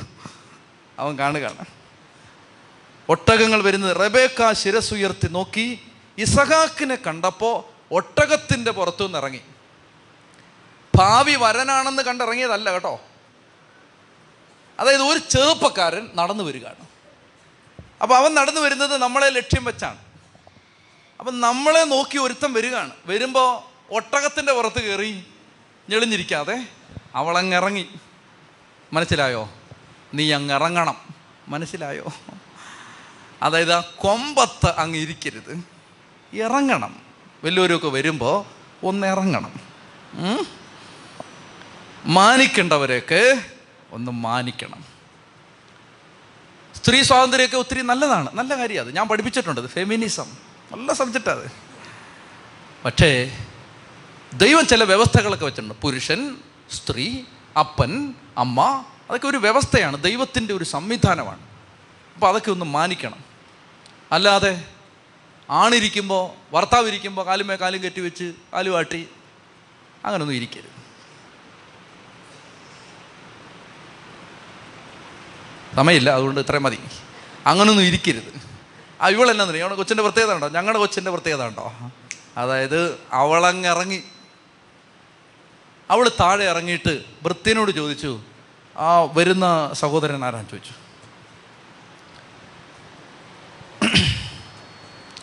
അപ്പോൾ ഇവളോട് അദ്ദേഹം പറയുകയാണ്, അതാണ് ഇസഹാക്ക്. അവൾ ശിരോവസ്ത്രം കൊണ്ട് മുഖം മൂടി. അപ്പം അതെല്ലാം അവളുടെ മോഡസ്റ്റി, താഴ്മ, ഒരു സ്ത്രീയുടെ ആ സവിശേഷമായ സഹജമായ ഒരു മോഡസ്റ്റി. അവൾ ശിരോവസ്ത്രം കൊണ്ട് മുഖം മൂടി. ഇസഹാക്ക് അവളെ തൻ്റെ അമ്മ സാറായുടെ കൂടാരത്തിലേക്ക് കൊണ്ടുപോയി. ഭാര്യയാക്കി എന്നാണ് അതിൻ്റെ അർത്ഥം. ഇനി കേട്ടോ, അവൻ അവളെ ഭാര്യയായിട്ട് സ്വീകരിച്ചു, അവൻ അവളെ സ്നേഹിച്ചു. ഭാര്യയാക്കി, സ്നേഹിച്ചു. സ്നേഹിച്ച് ഭാര്യയാക്കി എന്നല്ല, തിരിച്ചല്ല. സ്നേഹിച്ചു, കല്യാണം കഴിച്ചു, അങ്ങനല്ല. ഭാര്യയാക്കിയിട്ട് സ്നേഹിച്ചു. റിവേഴ്സ്. ദൈവത്തിൻ്റെ ഓർഡർ റിവേഴ്സാണ്. ഇവിടെ എങ്ങനെയാണ്? പ്രേമിച്ചു, കെട്ടി. കെട്ടിയതൊക്കെ ഒരു ലെവലിലായിട്ടിരിപ്പുണ്ട്. കെട്ടിയത് പലതും ധ്യാനകേന്ദ്രത്തിലുണ്ട്. അപ്പോൾ ഇതങ്ങനല്ല, തിരിച്ചാണ്. അവനവളെ ദൈവം ഒരുക്കിയ കല്യാണം, മാതാപിതാക്കന്മാർ അറേഞ്ച് ചെയ്ത കല്യാണം, കർത്താവ് ഒരുക്കിയ കല്യാണം. ഭാര്യയാക്കി, അവനവളെ അമിതമായി അധികമായി സ്നേഹിച്ചു എന്നാണ് പറയുന്നത്. നല്ലപോലെ സ്നേഹിച്ചു. അങ്ങനെ സ്നേഹിച്ചു, അവളെ സ്വന്തമാക്കി സ്നേഹിച്ചു, ഭാര്യയാക്കി സ്നേഹിച്ചു. പ്രിയപ്പെട്ടവരെ, ഒറ്റ കാര്യം പറഞ്ഞാൽ നമുക്കിന്ന് നിർത്താം. അതായത് എനിക്ക് പറയാനുള്ളത്, ഈ അധ്യായത്തിൽ എന്നെ ഏറ്റവും കൂടുതൽ ആകർഷിച്ചത് അബ്രാഹത്തിൻ്റെ ഭൃത്യനാണ്. ആരാണ് ഈ അബ്രാഹത്തിൻ്റെ ഭൃത്യൻ? രണ്ട് തരത്തിൽ നമുക്ക് ഇയാളെ കാണാം. ഒന്ന്, ഇത് പരിശുദ്ധാത്മാവാണ്. ആരാണ് ഇസഹാക്ക്? ഇസഹാക്ക് ഈശോയാണ്. ഈശോയുടെ അടുത്തേക്ക് ഒരാത്മാവിനെ കൂട്ടിക്കൊണ്ടുവരുന്ന ദൈവത്തിൻ്റെ പരിശുദ്ധാത്മാവ്. ആ പരിശുദ്ധാത്മാവ് എന്ത് വില കൊടുത്താണ് ഒരാത്മാവിനെ കൊണ്ടുവരുന്നത്. ഒരാത്മാവിനെക്കുറിച്ച്, ഒരാത്മാവിനോട് യേശുവിനെക്കുറിച്ച് എന്തെല്ലാ കാര്യങ്ങളാണ് പരിശുദ്ധാത്മാവ് പറഞ്ഞു തരുന്നത്. ഈശോയെക്കുറിച്ചാണ്. നിങ്ങൾ ആലോചിച്ച് നോക്ക്, ഒരു മാസത്തെ യാത്ര കഴിഞ്ഞ് ബത്തുവേലിൻ്റെ വീട്ടിലെത്തി ബത്തുവേലിൻ്റെ മകളെയും കൊണ്ട് തിരിച്ചു വരുമ്പോൾ ആ മുപ്പത് ദിവസം മടക്കയാത്രയിലെ മുപ്പത് ദിവസവും ഈ ഭൃത്യൻ റബേക്കായോട് ഒറ്റ ഒരാളെ കുറിച്ച് പറഞ്ഞിട്ടുള്ളൂ, ഇസഹാക്കിനെ കുറിച്ച്. അപ്പോൾ ഈ മുപ്പത് ദിവസം കൊണ്ട് റബേക്കായുടെ മനസ്സിൽ ഇസഹാക്ക് എന്ന് പറയുന്ന ആ വലിയ രൂപം, പരിശുദ്ധാത്മാവാണിത്. ഒരാത്മാവിനെ യേശുവിൻ്റെ ചങ്കിലേക്ക് കൂട്ടിക്കൊണ്ടുവരുന്ന പരിശുദ്ധാത്മാവ്, യേശുവിലേക്ക് ആത്മാവിനെ എത്തിക്കുന്ന പരിശുദ്ധാത്മാവാണ് ഈ ഭൃത്യൻ. പാരലാണ് അത്, കൃത്യം അളവിലൊന്നും അതിനെ ഭൃത്യനായിട്ട് പരിശുദ്ധാത്മാവിനെ കാണരുത്. രണ്ടാമത്തേത്, ഇതൊരു ദൈവ ശുശ്രൂഷകൻ്റെ പ്രതീകമാണ്, ദൈവവേലക്കാരൻ്റെ പ്രതീകമാണ് ഈ ഭൃത്യൻ. ഒരാത്മാവിനെ യേശുവിൻ്റെ അടുത്തേക്ക് കൊണ്ടു കൊടുക്കുന്ന, ഒരാത്മാവിനെ കൊണ്ടു കൊടുക്കാൻ വേണ്ടി സെൻസ് ഓഫ് റെസ്പോൺസിബിലിറ്റിയുള്ള, അത് കഴിഞ്ഞിട്ടേ ഭക്ഷണം കഴിക്കൂ എന്ന് വാശി പിടിക്കുന്ന, അതിനപ്പുറത്ത് വേറെ ഒരു കാര്യത്തിലും ഡിസ്ട്രാക്റ്റഡ് ആവാത്ത, അത് കഴിഞ്ഞ് പത്ത് ദിവസം കൂടെ അവിടെ താമസിച്ച് സമയം കളയാത്ത ആ കർത്താവിൻ്റെ അടുത്തേക്ക് ഒരാത്മാവിനെ കൊണ്ടു കൊടുക്കുക. എന്നിട്ട് ഈ ആത്മാവിനോട് യേശുവിനെ കുറിച്ച് മാത്രം യേശുവിനെ കുറിച്ച് മാത്രം പറഞ്ഞു കൊടുക്കുന്ന ഒരു spirit filled personality is this servant. ആത്മാവിൽ നിറഞ്ഞൊരു മനുഷ്യൻ, പരിശുദ്ധാത്മാവ് പരിശുദ്ധാത്മാവ് നിറഞ്ഞൊരു മനുഷ്യൻ. അങ്ങനെ ഒരു ആത്മാവിനെ യേശുവിൻ്റെ അടുത്തേക്ക് കൊണ്ടു കൊടുക്കുക. അത് കഴിഞ്ഞിട്ട് പിന്നെ ഇയാളില്ല, അയാളുടെ റോളില്ല. യേശുവിൻ്റെ അടുത്തേക്ക് ഈ ആത്മാവിനെ കൊണ്ടു കൊടുത്തു, കഴിഞ്ഞു. തളർവാദ രോഗിയെ നാല് പേര് ചേർന്ന് കട്ടിലോടിറക്കിയ സംഭവം നിങ്ങൾ ഓർക്കുന്നുണ്ട്. അപ്പം ഇതുപോലൊരു ധ്യാനകേന്ദ്രത്തിലാണ് ഈ തളർവാദ രോഗിയെ കൊണ്ടിരുന്ന് വിചാരിക്കുക. എല്ലാ വാതിലും ആളിരിപ്പുണ്ട്. നേരത്തെ വന്നവരോ നേരത്തെ ഇരുന്നവരോ വഴി മാറി കൊടുക്കും നിങ്ങൾ വിചാരിക്കുന്നുണ്ടോ? ഇരുന്ന കസേരയിൽ നിന്ന് എഴുന്നേക്കാൻ എന്നാ പാടാ. അതായത് അവർ വീട്ടിൽ നിന്ന് കൊണ്ടുവന്നവല്ല അവരുടെ ഇരിപ്പ്. അതായത് ഈ കസേര ഞാൻ കൊണ്ടുവന്ന, അത് ഒന്ന് ഇങ്ങോട്ട് മാറെന്ന് പറഞ്ഞാൽ മാറത്തില്ല. അത്രയ്ക്ക് പിന്നെ വളരെ സ്ഥിരബുദ്ധിയുള്ള ആളുകളാണ്. അപ്പോൾ ആരെങ്കിലും മാറിക്കൊടുക്കും. ഒരു തളവാദ രോഗിയുണ്ട് ഇവിടെ. പിന്നെ ഭേദമുണ്ടെന്ന് പറയാം. വേറെ വല്ല നല്ല ധ്യാന ഗുരുക്കന്മാരുടെ കൺവെൻഷൻ ആയിരുന്നെങ്കിൽ സൂചി കുത്താൻ സ്ഥലം കാണത്തില്ല, ഇഷ്ടം പോലെ ആൾ കാണും. അപ്പോൾ ഈ കട്ടിലും കൊണ്ടൊന്നും കയറൊക്കെ നടക്കത്തില്ല. ഇവിടെ പിന്നെ ജനൽ വഴിയെങ്കിലും തള്ളിയാത്തിടാം. അപ്പോൾ അങ്ങനെ തിങ്ങി നിറഞ്ഞിരിക്കുന്ന സമയത്ത് നാല് പേര് ചേർന്ന് ഇവനെ എടുത്തുകൊണ്ട് വന്നു. എടുത്തുകൊണ്ട് വന്നിട്ട് അകത്തോട്ട് ഇറക്കാൻ നോക്കുകയാണ്. അപ്പം ഇവിടാണെങ്കിൽ തീ പോലെ ഇറങ്ങണമേ, ഭയങ്കര ആത്മാവിലാണ് മനുഷ്യർ. ആത്മാവിലായി കഴിഞ്ഞാൽ പിന്നെ പുറലോകം കാണത്തില്ല. അതുകൊണ്ട് ആത്മാവിലായി കഴിഞ്ഞാൽ പിന്നെ അടുത്ത് നിൽക്കുന്നവനെ കാണത്തില്ല, അടുത്ത് നിൽക്കുന്നവൻ്റെ സങ്കടം അറിയാൻ പാടില്ല, ദുരിതം അറിയാൻ. ആത്മാവിലായി കഴിഞ്ഞാൽ പിന്നെ അങ്ങനെ ഒരു കുഴപ്പമുണ്ട്. അങ്ങനെ ആത്മാവിൽ ഇങ്ങനെ ആരാധിച്ചുകൊണ്ടിരിക്കുന്ന സമയത്താണ് ഇത് കട്ടിലുമായിട്ടൊരുത്തം വരുന്നത്. അപ്പം ഏത് ആത്മാവിലെ ആരാധനയ്ക്കിടയ്ക്ക് നമ്മൾ അടുത്തിരിക്കുന്നവരെ നോക്കും, ശ്രദ്ധിക്കും, നമ്മൾ ശ്രദ്ധിക്കും. അതിങ്ങനെ ശ്രദ്ധിക്കുമ്പോഴാണ് ദേ അവിടെ കട്ടിലുമായിട്ട് ഒരു തൻ നിൽക്കുന്ന കാണുന്നത്. അപ്പോൾ കട്ടിൽ അത് കണ്ടോടനെ തീ പോലെ പിന്നെ അവനെ നോക്കത്തില്ല. കാരണം നോക്കി അവൻ പറയും, സാറേ ഒരു വഴി വഴി അവൻ നോക്കാൻ പാ. അപ്പോൾ hallelujah hallelujah hallelujah hallelujah hallelujah hallelujah പോയിട്ടില്ല ഹല്ലേലുയാ. അപ്പോൾ ആണുങ്ങളുടെ ഭാഗത്തൊരു രക്ഷയില്ല. ചാക്കോച്ചനും തോമാച്ചനും മാറാൻ സാധ്യതയില്ല. അതുകൊണ്ട് ഈ കൊണ്ടുവന്ന ചേട്ടന്മാർ വിചാരിച്ചു, എന്നാൽ പിന്നെ സാറാമയും പിന്നെ ശോശാമയും ഇരിക്കുന്നിടത്ത് പാന്ന് വിചാരിച്ചു. അവിടെ ഇതിൻ്റെ ഇരട്ടി ആത്മാവാണ്, നിങ്ങൾക്ക് വല്ലതും അറിയാവോ? അതിൻ്റെ ഇരട്ടി ആത്മാവാണ് ഇവിടെ. അതുകൊണ്ട് അവർ അവരിങ്ങനെ അന്ത്യകാല അഭിഷേകമാണ്. അതുകൊണ്ട് അവർ വളരെ അഭിഷേകത്തിലാണ്. അഭിഷേകത്തിനിടയ്ക്ക് അമ്മാമ്മ നോക്കുന്നുണ്ട്, ലവളുടെ സാരി കൊള്ളാം കേട്ടോ, അന്ത്യകാല അഭിഷേകം.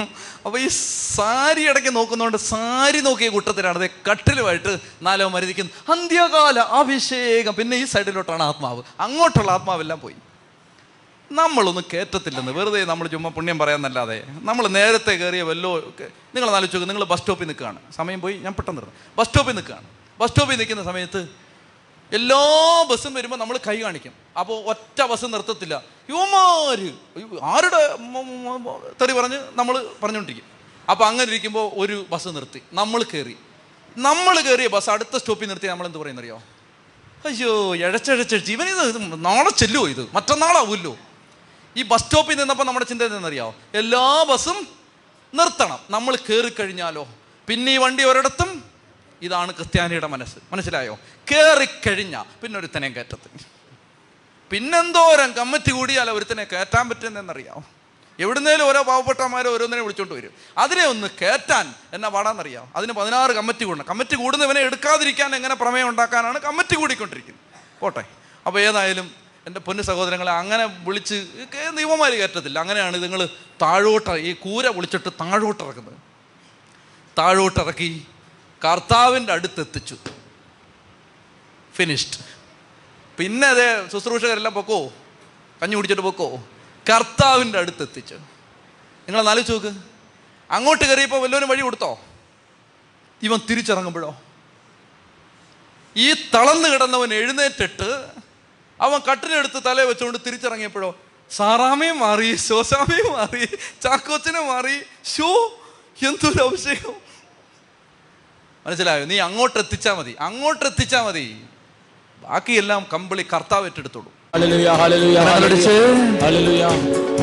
ശക്തിയോടെ കരങ്ങളടിച്ച് കണ്ണുകൾ അടച്ച് കർത്താവിനെ ആരാധിച്ച് ഹൃദയത്തിലും ജീവിതത്തിലും കുടുംബത്തിലും കർത്താവ് വന്ന് നിറയാൻ ആഗ്രഹിച്ച്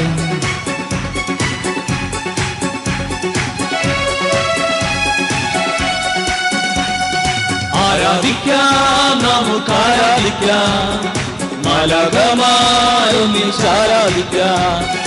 ആരാധിക്കാം, നമുക്ക് ആരാധിക്കാം, മലകമാരൊന്നിൽ ആരാധിക്കാം.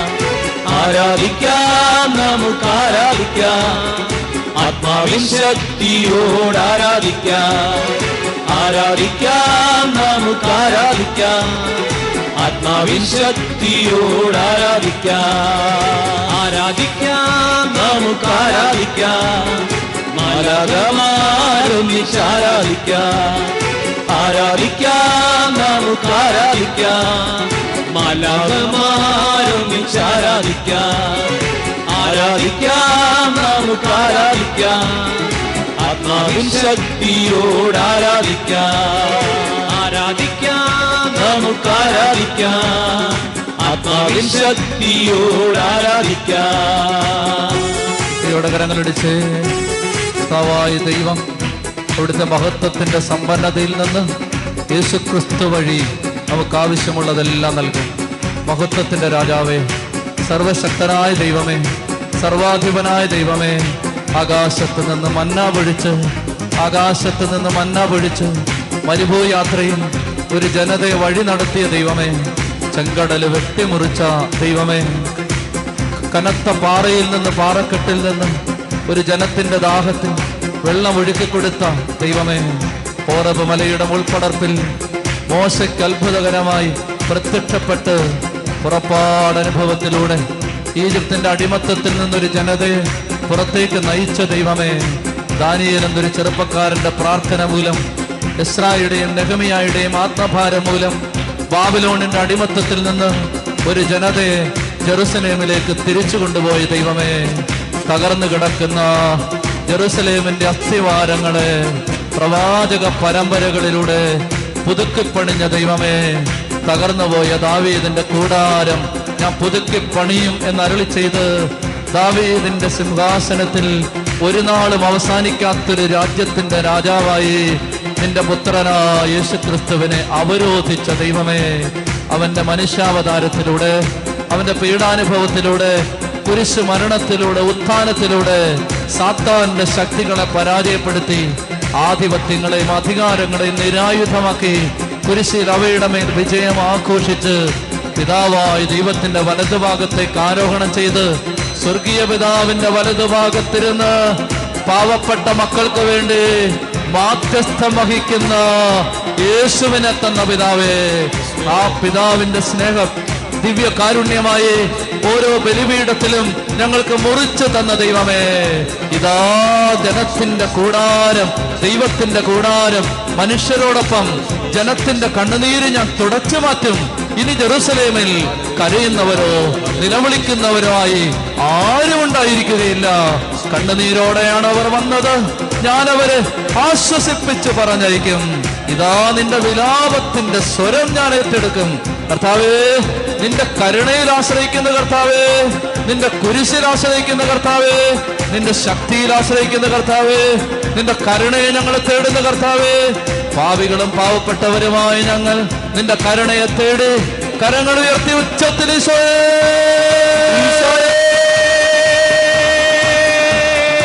കരങ്ങളടിച്ച് ശക്തിയോടെ കരങ്ങളടിച്ച്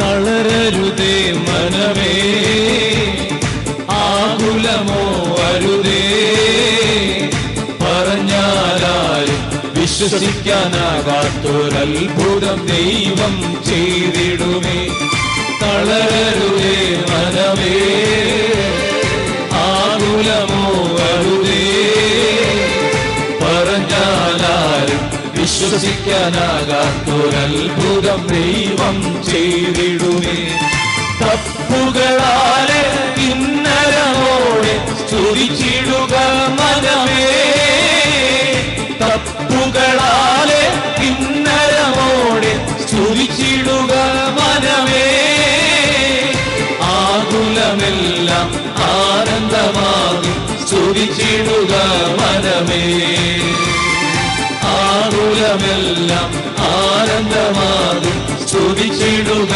മനമേ തളരരുതേ മനമേ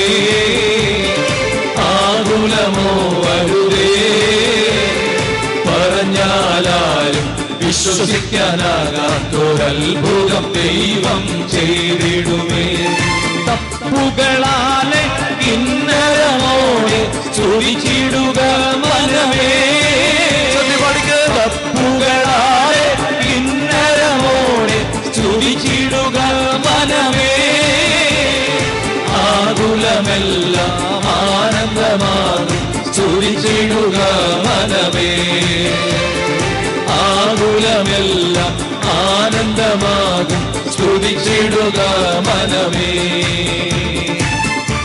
യേശുവേ അങ്ങയുടെ പരിശുദ്ധ നാമത്തിൽ പ്രാർത്ഥിക്കുന്ന കർത്താവേ അങ്ങയുടെ പരിശുദ്ധ രക്തത്തിന്റെ ശക്തിയേക്കണമേ എന്ന് പ്രാർത്ഥിക്കുന്ന കർത്താവേ അടിമത്തത്തിന്റെ ചങ്ങലകൾ അങ്ങ് പൊട്ടിച്ചെറിയണമേ എന്ന് പ്രാർത്ഥിക്കുന്ന കർത്താവേ പാപത്തിന്റെ ശക്തിയെ അതിജീവിക്കുന്ന കൃപ കൊണ്ട് ഞങ്ങളെ പൊതിയണമേ എന്ന് പ്രാർത്ഥിക്കുന്ന കർത്താവേ കണ്ണുനീര് തുടയ്ക്കാൻ നീ ഇറങ്ങി വരണമേ എന്ന് പ്രാർത്ഥിക്കുന്നു തിരുവോസ്തി വിട്ട് നീ ഇറങ്ങി നടക്കണമേ എന്ന് പ്രാർത്ഥിക്കുന്നു ഈ ആലയത്തിൽ നെടുകയും കുറുകയും നീ സഞ്ചരിക്കണമേ എന്ന് പ്രാർത്ഥിക്കുന്നു കണ്ണീരണിഞ്ഞ ജീവിതങ്ങള് തകർന്ന കുടുംബങ്ങള് തകർന്ന ദാമ്പത്യങ്ങള് വഴിവിട്ടുപോയ മക്കള് കടബാധ്യതയിൽ നട്ടം തിരിയുന്നവര് എന്തു ചെയ്താലും പരാജയപ്പെടുന്നവര് മന്ത്രവാദാഭിചാര ശക്തികൾ തകർത്ത് കളയുന്ന മക്കള് അന്ധവിശ്വാസത്തിൽ കെട്ടിക്കിടക്കുന്ന മക്കള് അശുദ്ധിയിലും പാപത്തിലും വീണുപോയവര് എഴുന്നേൽക്കാനാവാതെ തകർന്നു കിടക്കുന്ന മക്കള് രോഗപീഠകൾ കടിമപ്പെട്ട ജീവിതങ്ങള് ഈശോ നിറങ്ങി വന്ന് തൊടണേ എന്ന് പ്രാർത്ഥിക്കുന്ന കർത്താവേ ഉച്ചത്തിൽ വിളിക്കട്ടെ ഈശോയേ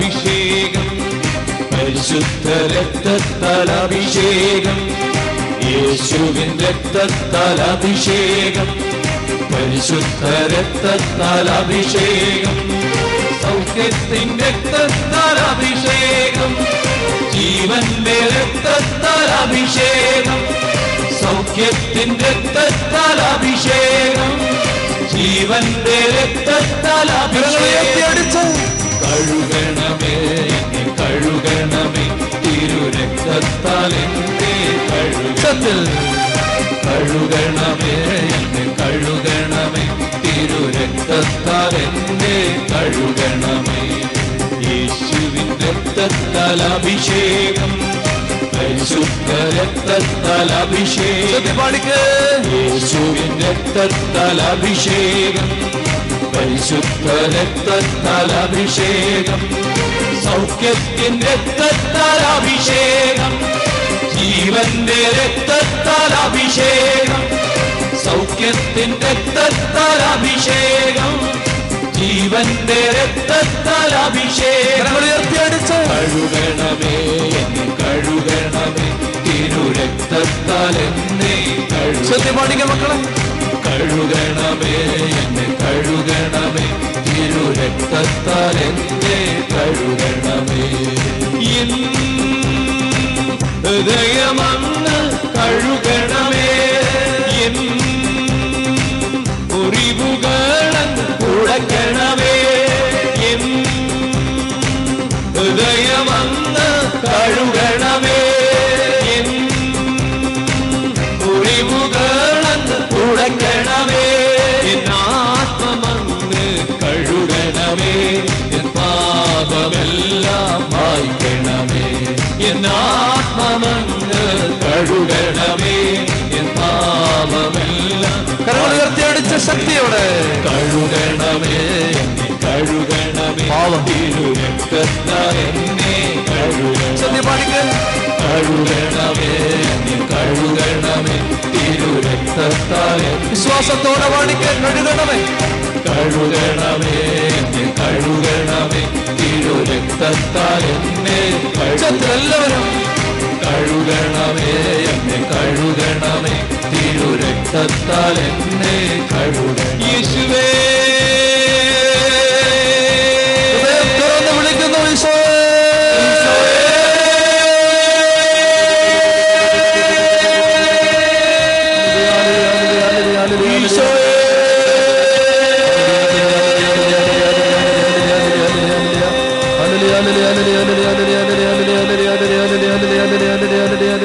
കരങ്ങളടിച്ച്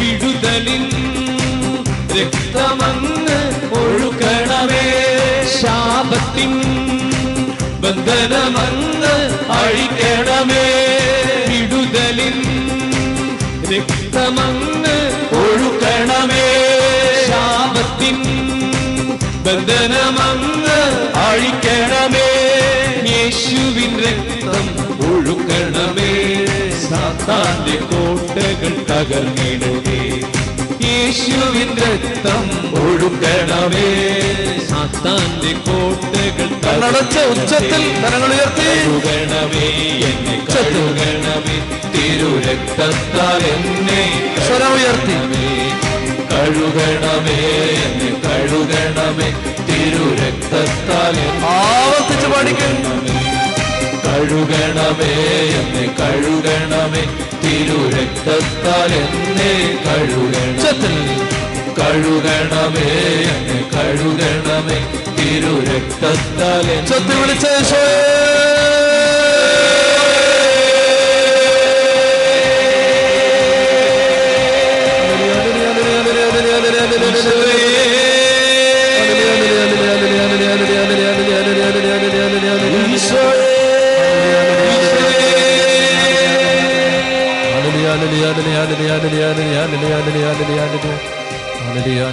കണ്ണടച്ച് കണ്ണടച്ച് കരങ്ങൾ നെഞ്ചോട് ചേർത്ത് പിടിച്ച് ദൈവത്തിൻ്റെ ആത്മാവ് എല്ലാ മക്കളുടെയും കുടുംബങ്ങളിൽ വന്ന് നിറയാൻ ഇപ്പോൾ ആഗ്രഹിക്കണം. പരിശുദ്ധാത്മാവ് പരിശുദ്ധാത്മാവ് നമ്മളിൽ വന്ന് നിറയും. ഈ ആലയം വിട്ടു പോകുന്നതിന് മുമ്പ് ആത്മാവ് നമ്മളെ ഏറ്റെടുക്കും. ആത്മാവേ, ഞങ്ങളുടെ ജീവിതത്തിലേക്ക് നീ വരണേന്ന് നമ്മൾ വിളിച്ച് പ്രാർത്ഥിക്കാൻ പോവുകയാണ്. ആത്മാവേ, നീ ഞങ്ങളെ സഹായിക്കണേന്ന് പ്രാർത്ഥിക്കാൻ പോവുകയാണ്. ആത്മാവേ, നീ ഞങ്ങളെ ഏറ്റെടുക്കണേന്ന് നമ്മൾ പ്രാർത്ഥിക്കുകയാണ്. എൻ്റെ തകർന്ന കുടുംബത്തിലേക്ക് നീ വരണേന്ന് പ്രാർത്ഥിക്കുകയാണ്. എൻ്റെ തകർന്ന ദാമ്പത്യത്തിലേക്ക്, മക്കളിലേക്കൊക്കെ നീ വരണേന്ന് പ്രാർത്ഥിക്കുകയാണ്. ഏറ്റവും സ്നേഹത്തോടെ ആത്മാവേ, ആത്മാവാൻ ദൈവമേ വരണേ, വരണേന്ന് യാചിച്ച് പ്രാർത്ഥിക്കുന്നു. ആത്മാവാം ദൈവമേ വരണേ, എൻ്റെ ഉള്ളിൽ വസിക്കാൻ വരണേ, ആത്മാവാം ദൈവമേ വരണേ, എന്റെ ഉള്ളിൽ വസിക്കാൻ വരണേ. ആത്മാവാം ദൈവമേ വരണേ, എന്റെ ഉള്ളിൽ വസിക്കാൻ വരണേ. പാടിക്കേ, ആത്മാവാം ദൈവമേ വരണേ, എന്റെ ഉള്ളിൽ വസിക്കാൻ വരണേ. ദാഹിച്ചു നിന്നെ ഞാൻ തേടുന്നു, സ്വർഗം ദൂരം നിറങ്ങി നീ വരണേ. ദാഹിച്ചു നിന്നെ ഞാൻ തേടുന്നു, സ്വർഗം ദൂരം നിറങ്ങി നീ വരണേ. ആത്മാവാം ദൈവമേ വരണേ, എന്റെ ഉള്ളിൽ വസിക്കാൻ വരണേ. ആത്മാവാം ദൈവമേ വരണേ, എന്റെ ഉള്ളിൽ വസിക്കാൻ വരണേ. തിരുരക്തത്താൽ അഭിഷേകം ചെയ്യണേ, അഗ്നിയാൽ പരിശുദ്ധി നൽകണേ. തിരുരക്തത്താൽ അഭിഷേകം ചെയ്യണേ, അഗ്നിയാൽ പരിശുദ്ധി നൽകണേ. ആത്മാവാം ദൈവമേ വരണേ, സ്വരമുയർത്തി വിളിച്ച മക്കളെ, എന്റെ ഉള്ളിൽ വസിക്കാൻ വരണേ. ആത്മാവാം ദൈവമേ വരണേ, എന്റെ ഉള്ളിൽ വസിക്കാൻ വരണേ. രോഗത്താൽ ഞാൻ വലഞ്ഞിടുമ്പോൾ സൗഖ്യമായി നീ എന്നിൽ വരണേ.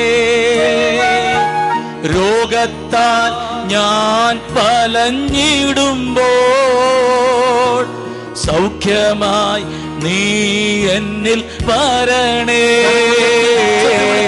ആത്മാവാം ദൈവമേ വരണേ, എന്റെ ഉള്ളിൽ വസിക്കാൻ വരണേ. ശ്രദ്ധ വിളിച്ച മക്കള്, ആത്മാവാം ദൈവമേ വരണേ, എന്റെ ഉള്ളിൽ വസിക്കാൻ വരണേ. ഭാരത്താൽ ഞാൻ തളർന്നിടുമ്പോൾ ശക്തിയായി എന്നിൽ നിറഞ്ഞിടണേ.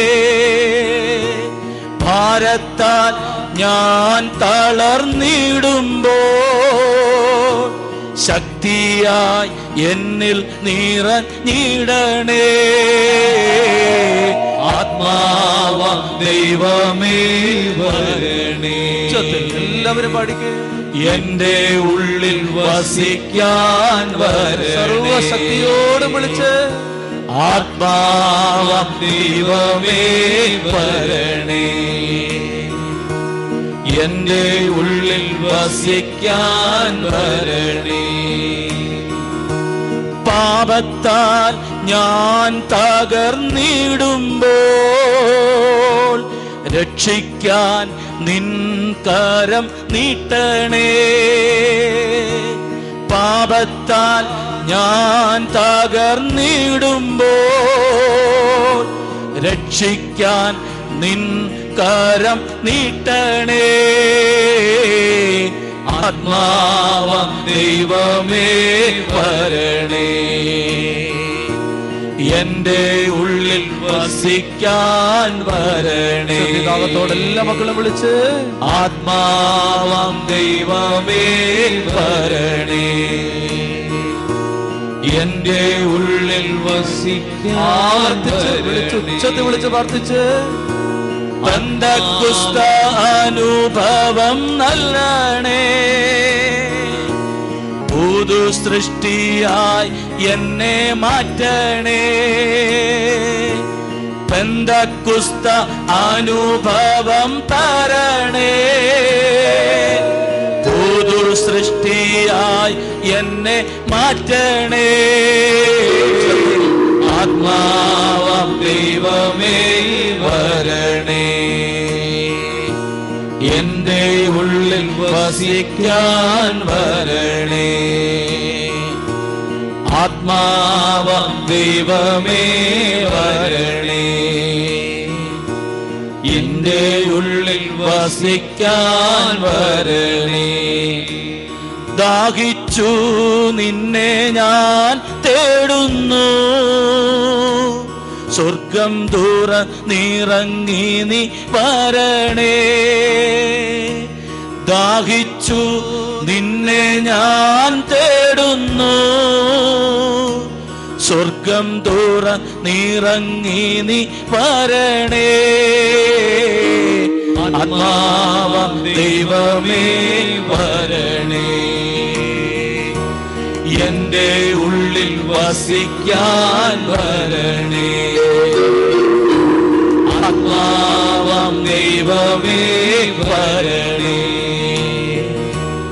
എന്റെ ഉള്ളിൽ വസിക്കാൻ വരണേ. ആത്മാവാം ദൈവമേ വരണേ. എന്റെ ഉള്ളിൽ വസിക്കാൻ വരണേ. ആത്മാവാം ദൈവമേ വരണേ. എന്റെ ഉള്ളിൽ വസിക്കാൻ വരണേ. ആത്മാവാം ദൈവമേ വരണേ. എന്റെ ഉള്ളിൽ വസിക്കാൻ വരണേ. രണ്ട് കരങ്ങളെ സ്വർഗത്തിലേക്ക് ഉയർത്തി സ്തുതിച്ച് hallelujah hallelujah hallelujah hallelujah hallelujah hallelujah hallelujah hallelujah hallelujah hallelujah hallelujah hallelujah hallelujah hallelujah hallelujah hallelujah hallelujah hallelujah hallelujah hallelujah hallelujah hallelujah ഹല്ലേലൂയ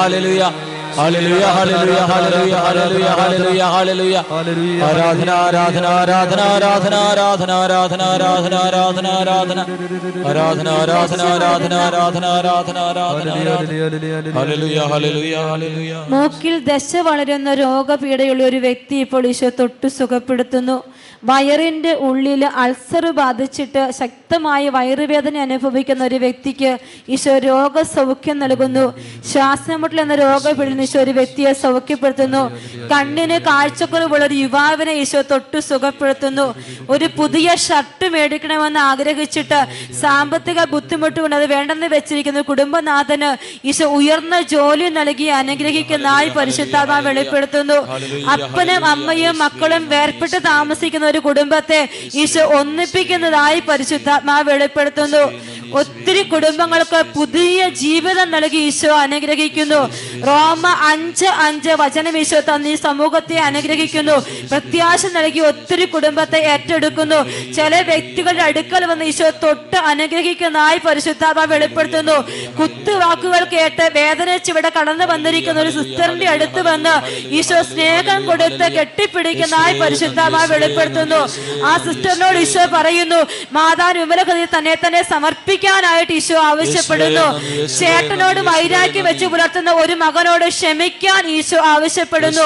ബസ് സ്വന്തമായി ഒരുപാട് ബസ്സുണ്ട്, പക്ഷെ ഒത്തിരി ഉയർച്ചയില്ലാത്ത ഒരവസ്ഥയിൽ വേദനിക്കുന്ന ഒരു മകൻ ഈശോ തടസ്സം മാറ്റി ഉയർച്ച കൊടുക്കുന്നതായി പരിശുദ്ധാത്മാവ് വെളിപ്പെടുത്തുന്നു.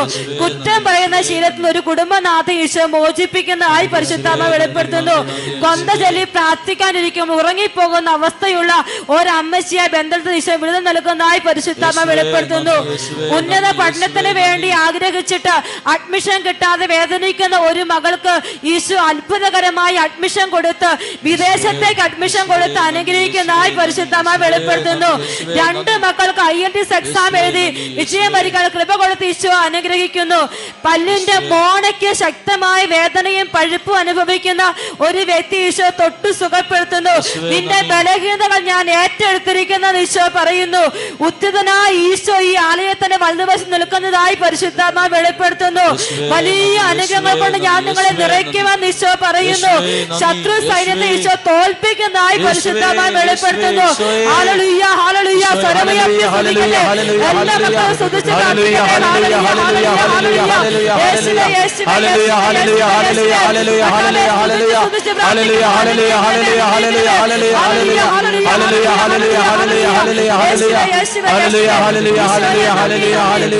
മഴ കണ്ടിട്ട് ബയോപ്സിക്ക് വേണ്ടി അയച്ച് ഭയപ്പെട്ടിരിക്കുന്ന ഒരു മകളോട് ഈശോ പറയുന്നു, ക്യാൻസർ അല്ല, നിനക്ക് രോഗമില്ല എന്ന് പറഞ്ഞ് ഈശോ ആശ്വസിപ്പിക്കുന്നതായി പരിശുദ്ധമായി വെളിപ്പെടുത്തുന്നു. ഹല്ലേലൂയ, ഹല്ലേലൂയ. ചങ്കിന് വലിയ ഭാരമായി കടന്നു വന്നിരിക്കുന്ന ഒരു മകളെ ഈശോ ധൈര്യം നൽകി സന്തോഷം നൽകി അനുഗ്രഹിക്കുന്നു. കർത്താവിനെ നിനക്ക് തിരിച്ചു തരുമെന്ന് ഈശോ പറയുന്നു. പരസ്ത്രീ ബന്ധമുള്ള ഭർത്താവാണെന്ന് കർത്താവ് വെളിപ്പെടുത്തുന്നു. ഈശോയെ നന്ദി, നന്ദി. ഹല്ലേലൂയ, ഹല്ലേലൂയ, ഹല്ലേലൂയ. ഒത്തിരി കുടുംബങ്ങളുടെ സാമ്പത്തിക മേഖലയിലേക്ക് ഈശോ അനുഗ്രഹം ചൊരിയുന്നതായി പരിശുദ്ധമായി വെളിപ്പെടുത്തുന്നു. ബിനു എന്ന് പറയുന്ന മകനെ ഈശോ പേര് ചൊല്ലി വിളിച്ച് അനുഗ്രഹിക്കുന്നു. പെണ്ണമ്മ എന്ന് പറയുന്ന വ്യക്തി ഈശോ പേര് ചൊല്ലി വിളിച്ച് അനുഗ്രഹിക്കുന്നു. ശശി, രാജേഷ് എന്ന രണ്ട് വ്യക്തികൾക്ക് വേണ്ടി പ്രാർത്ഥിച്ചുകൊണ്ടിരിക്കുന്ന ഒരു മകന്റെ പ്രാർത്ഥന കേട്ട് ഈശോ ആ മക്കളെ തൊട്ട് അനുഗ്രഹിക്കുന്നതായി പരിശുദ്ധമ്മ വെളിപ്പെടുത്തുന്നു. Hallelujah, hallelujah, hallelujah, hallelujah. കർത്താവേ നന്ദി പറഞ്ഞു പ്രാർത്ഥിക്കുന്നു. പുത്തൻ അഭിഷേകം ഈശോ ഈ സമൂഹത്തിന് നൽകുന്നു. പുതിയ ചെരുപ്പുകൾ അനേകം മക്കളെ ഈശോ അണിയിക്കുന്നതായി പരിശുദ്ധാത്മാവ് വെളിപ്പെടുത്തുന്നു. പരമുലയത്തിൽ പരിശുദ്ധാത്മാവിനെ വിളിച്ച് ഒരിക്കൽ കൂടി സ്തുതിച്ച് പ്രാർത്ഥിക്കട്ടെ. Hallelujah, hallelujah, hallelujah, hallelujah, hallelujah, hallelujah, hallelujah, hallelujah, hallelujah, hallelujah. യേശുവേ നന്ദി, യേശുവേ നന്ദി, നന്ദി. രോഗപീഠകൾ മാറിപ്പോകട്ടെ കർത്താവേ. സ്തുതിക്കുന്നു, സ്തുതിക്കുന്നു. ഈശോയെ, ഈശോയെ, ഈശോയെ, ഈശോയെ. Hallelujah, hallelujah, hallelujah, hallelujah. യേശുവേ, യേശുവേ, യേശുവേ, യേശുവേ, യേശുവേ. ഒരു വ്യക്തിയോട് ഈശോ പറയുന്നു, നിന്റെ കിടപ്പറ മലിനമാക്കരുതെന്ന് ഈശോ വ്യക്തമായി ഓർമ്മിപ്പിക്കുന്നു. Hallelujah, hallelujah, hallelujah, hallelujah, hallelujah, hallelujah, hallelujah, hallelujah, സ്തുതിക്കുന്നു, ഹല്ലേലൂയ.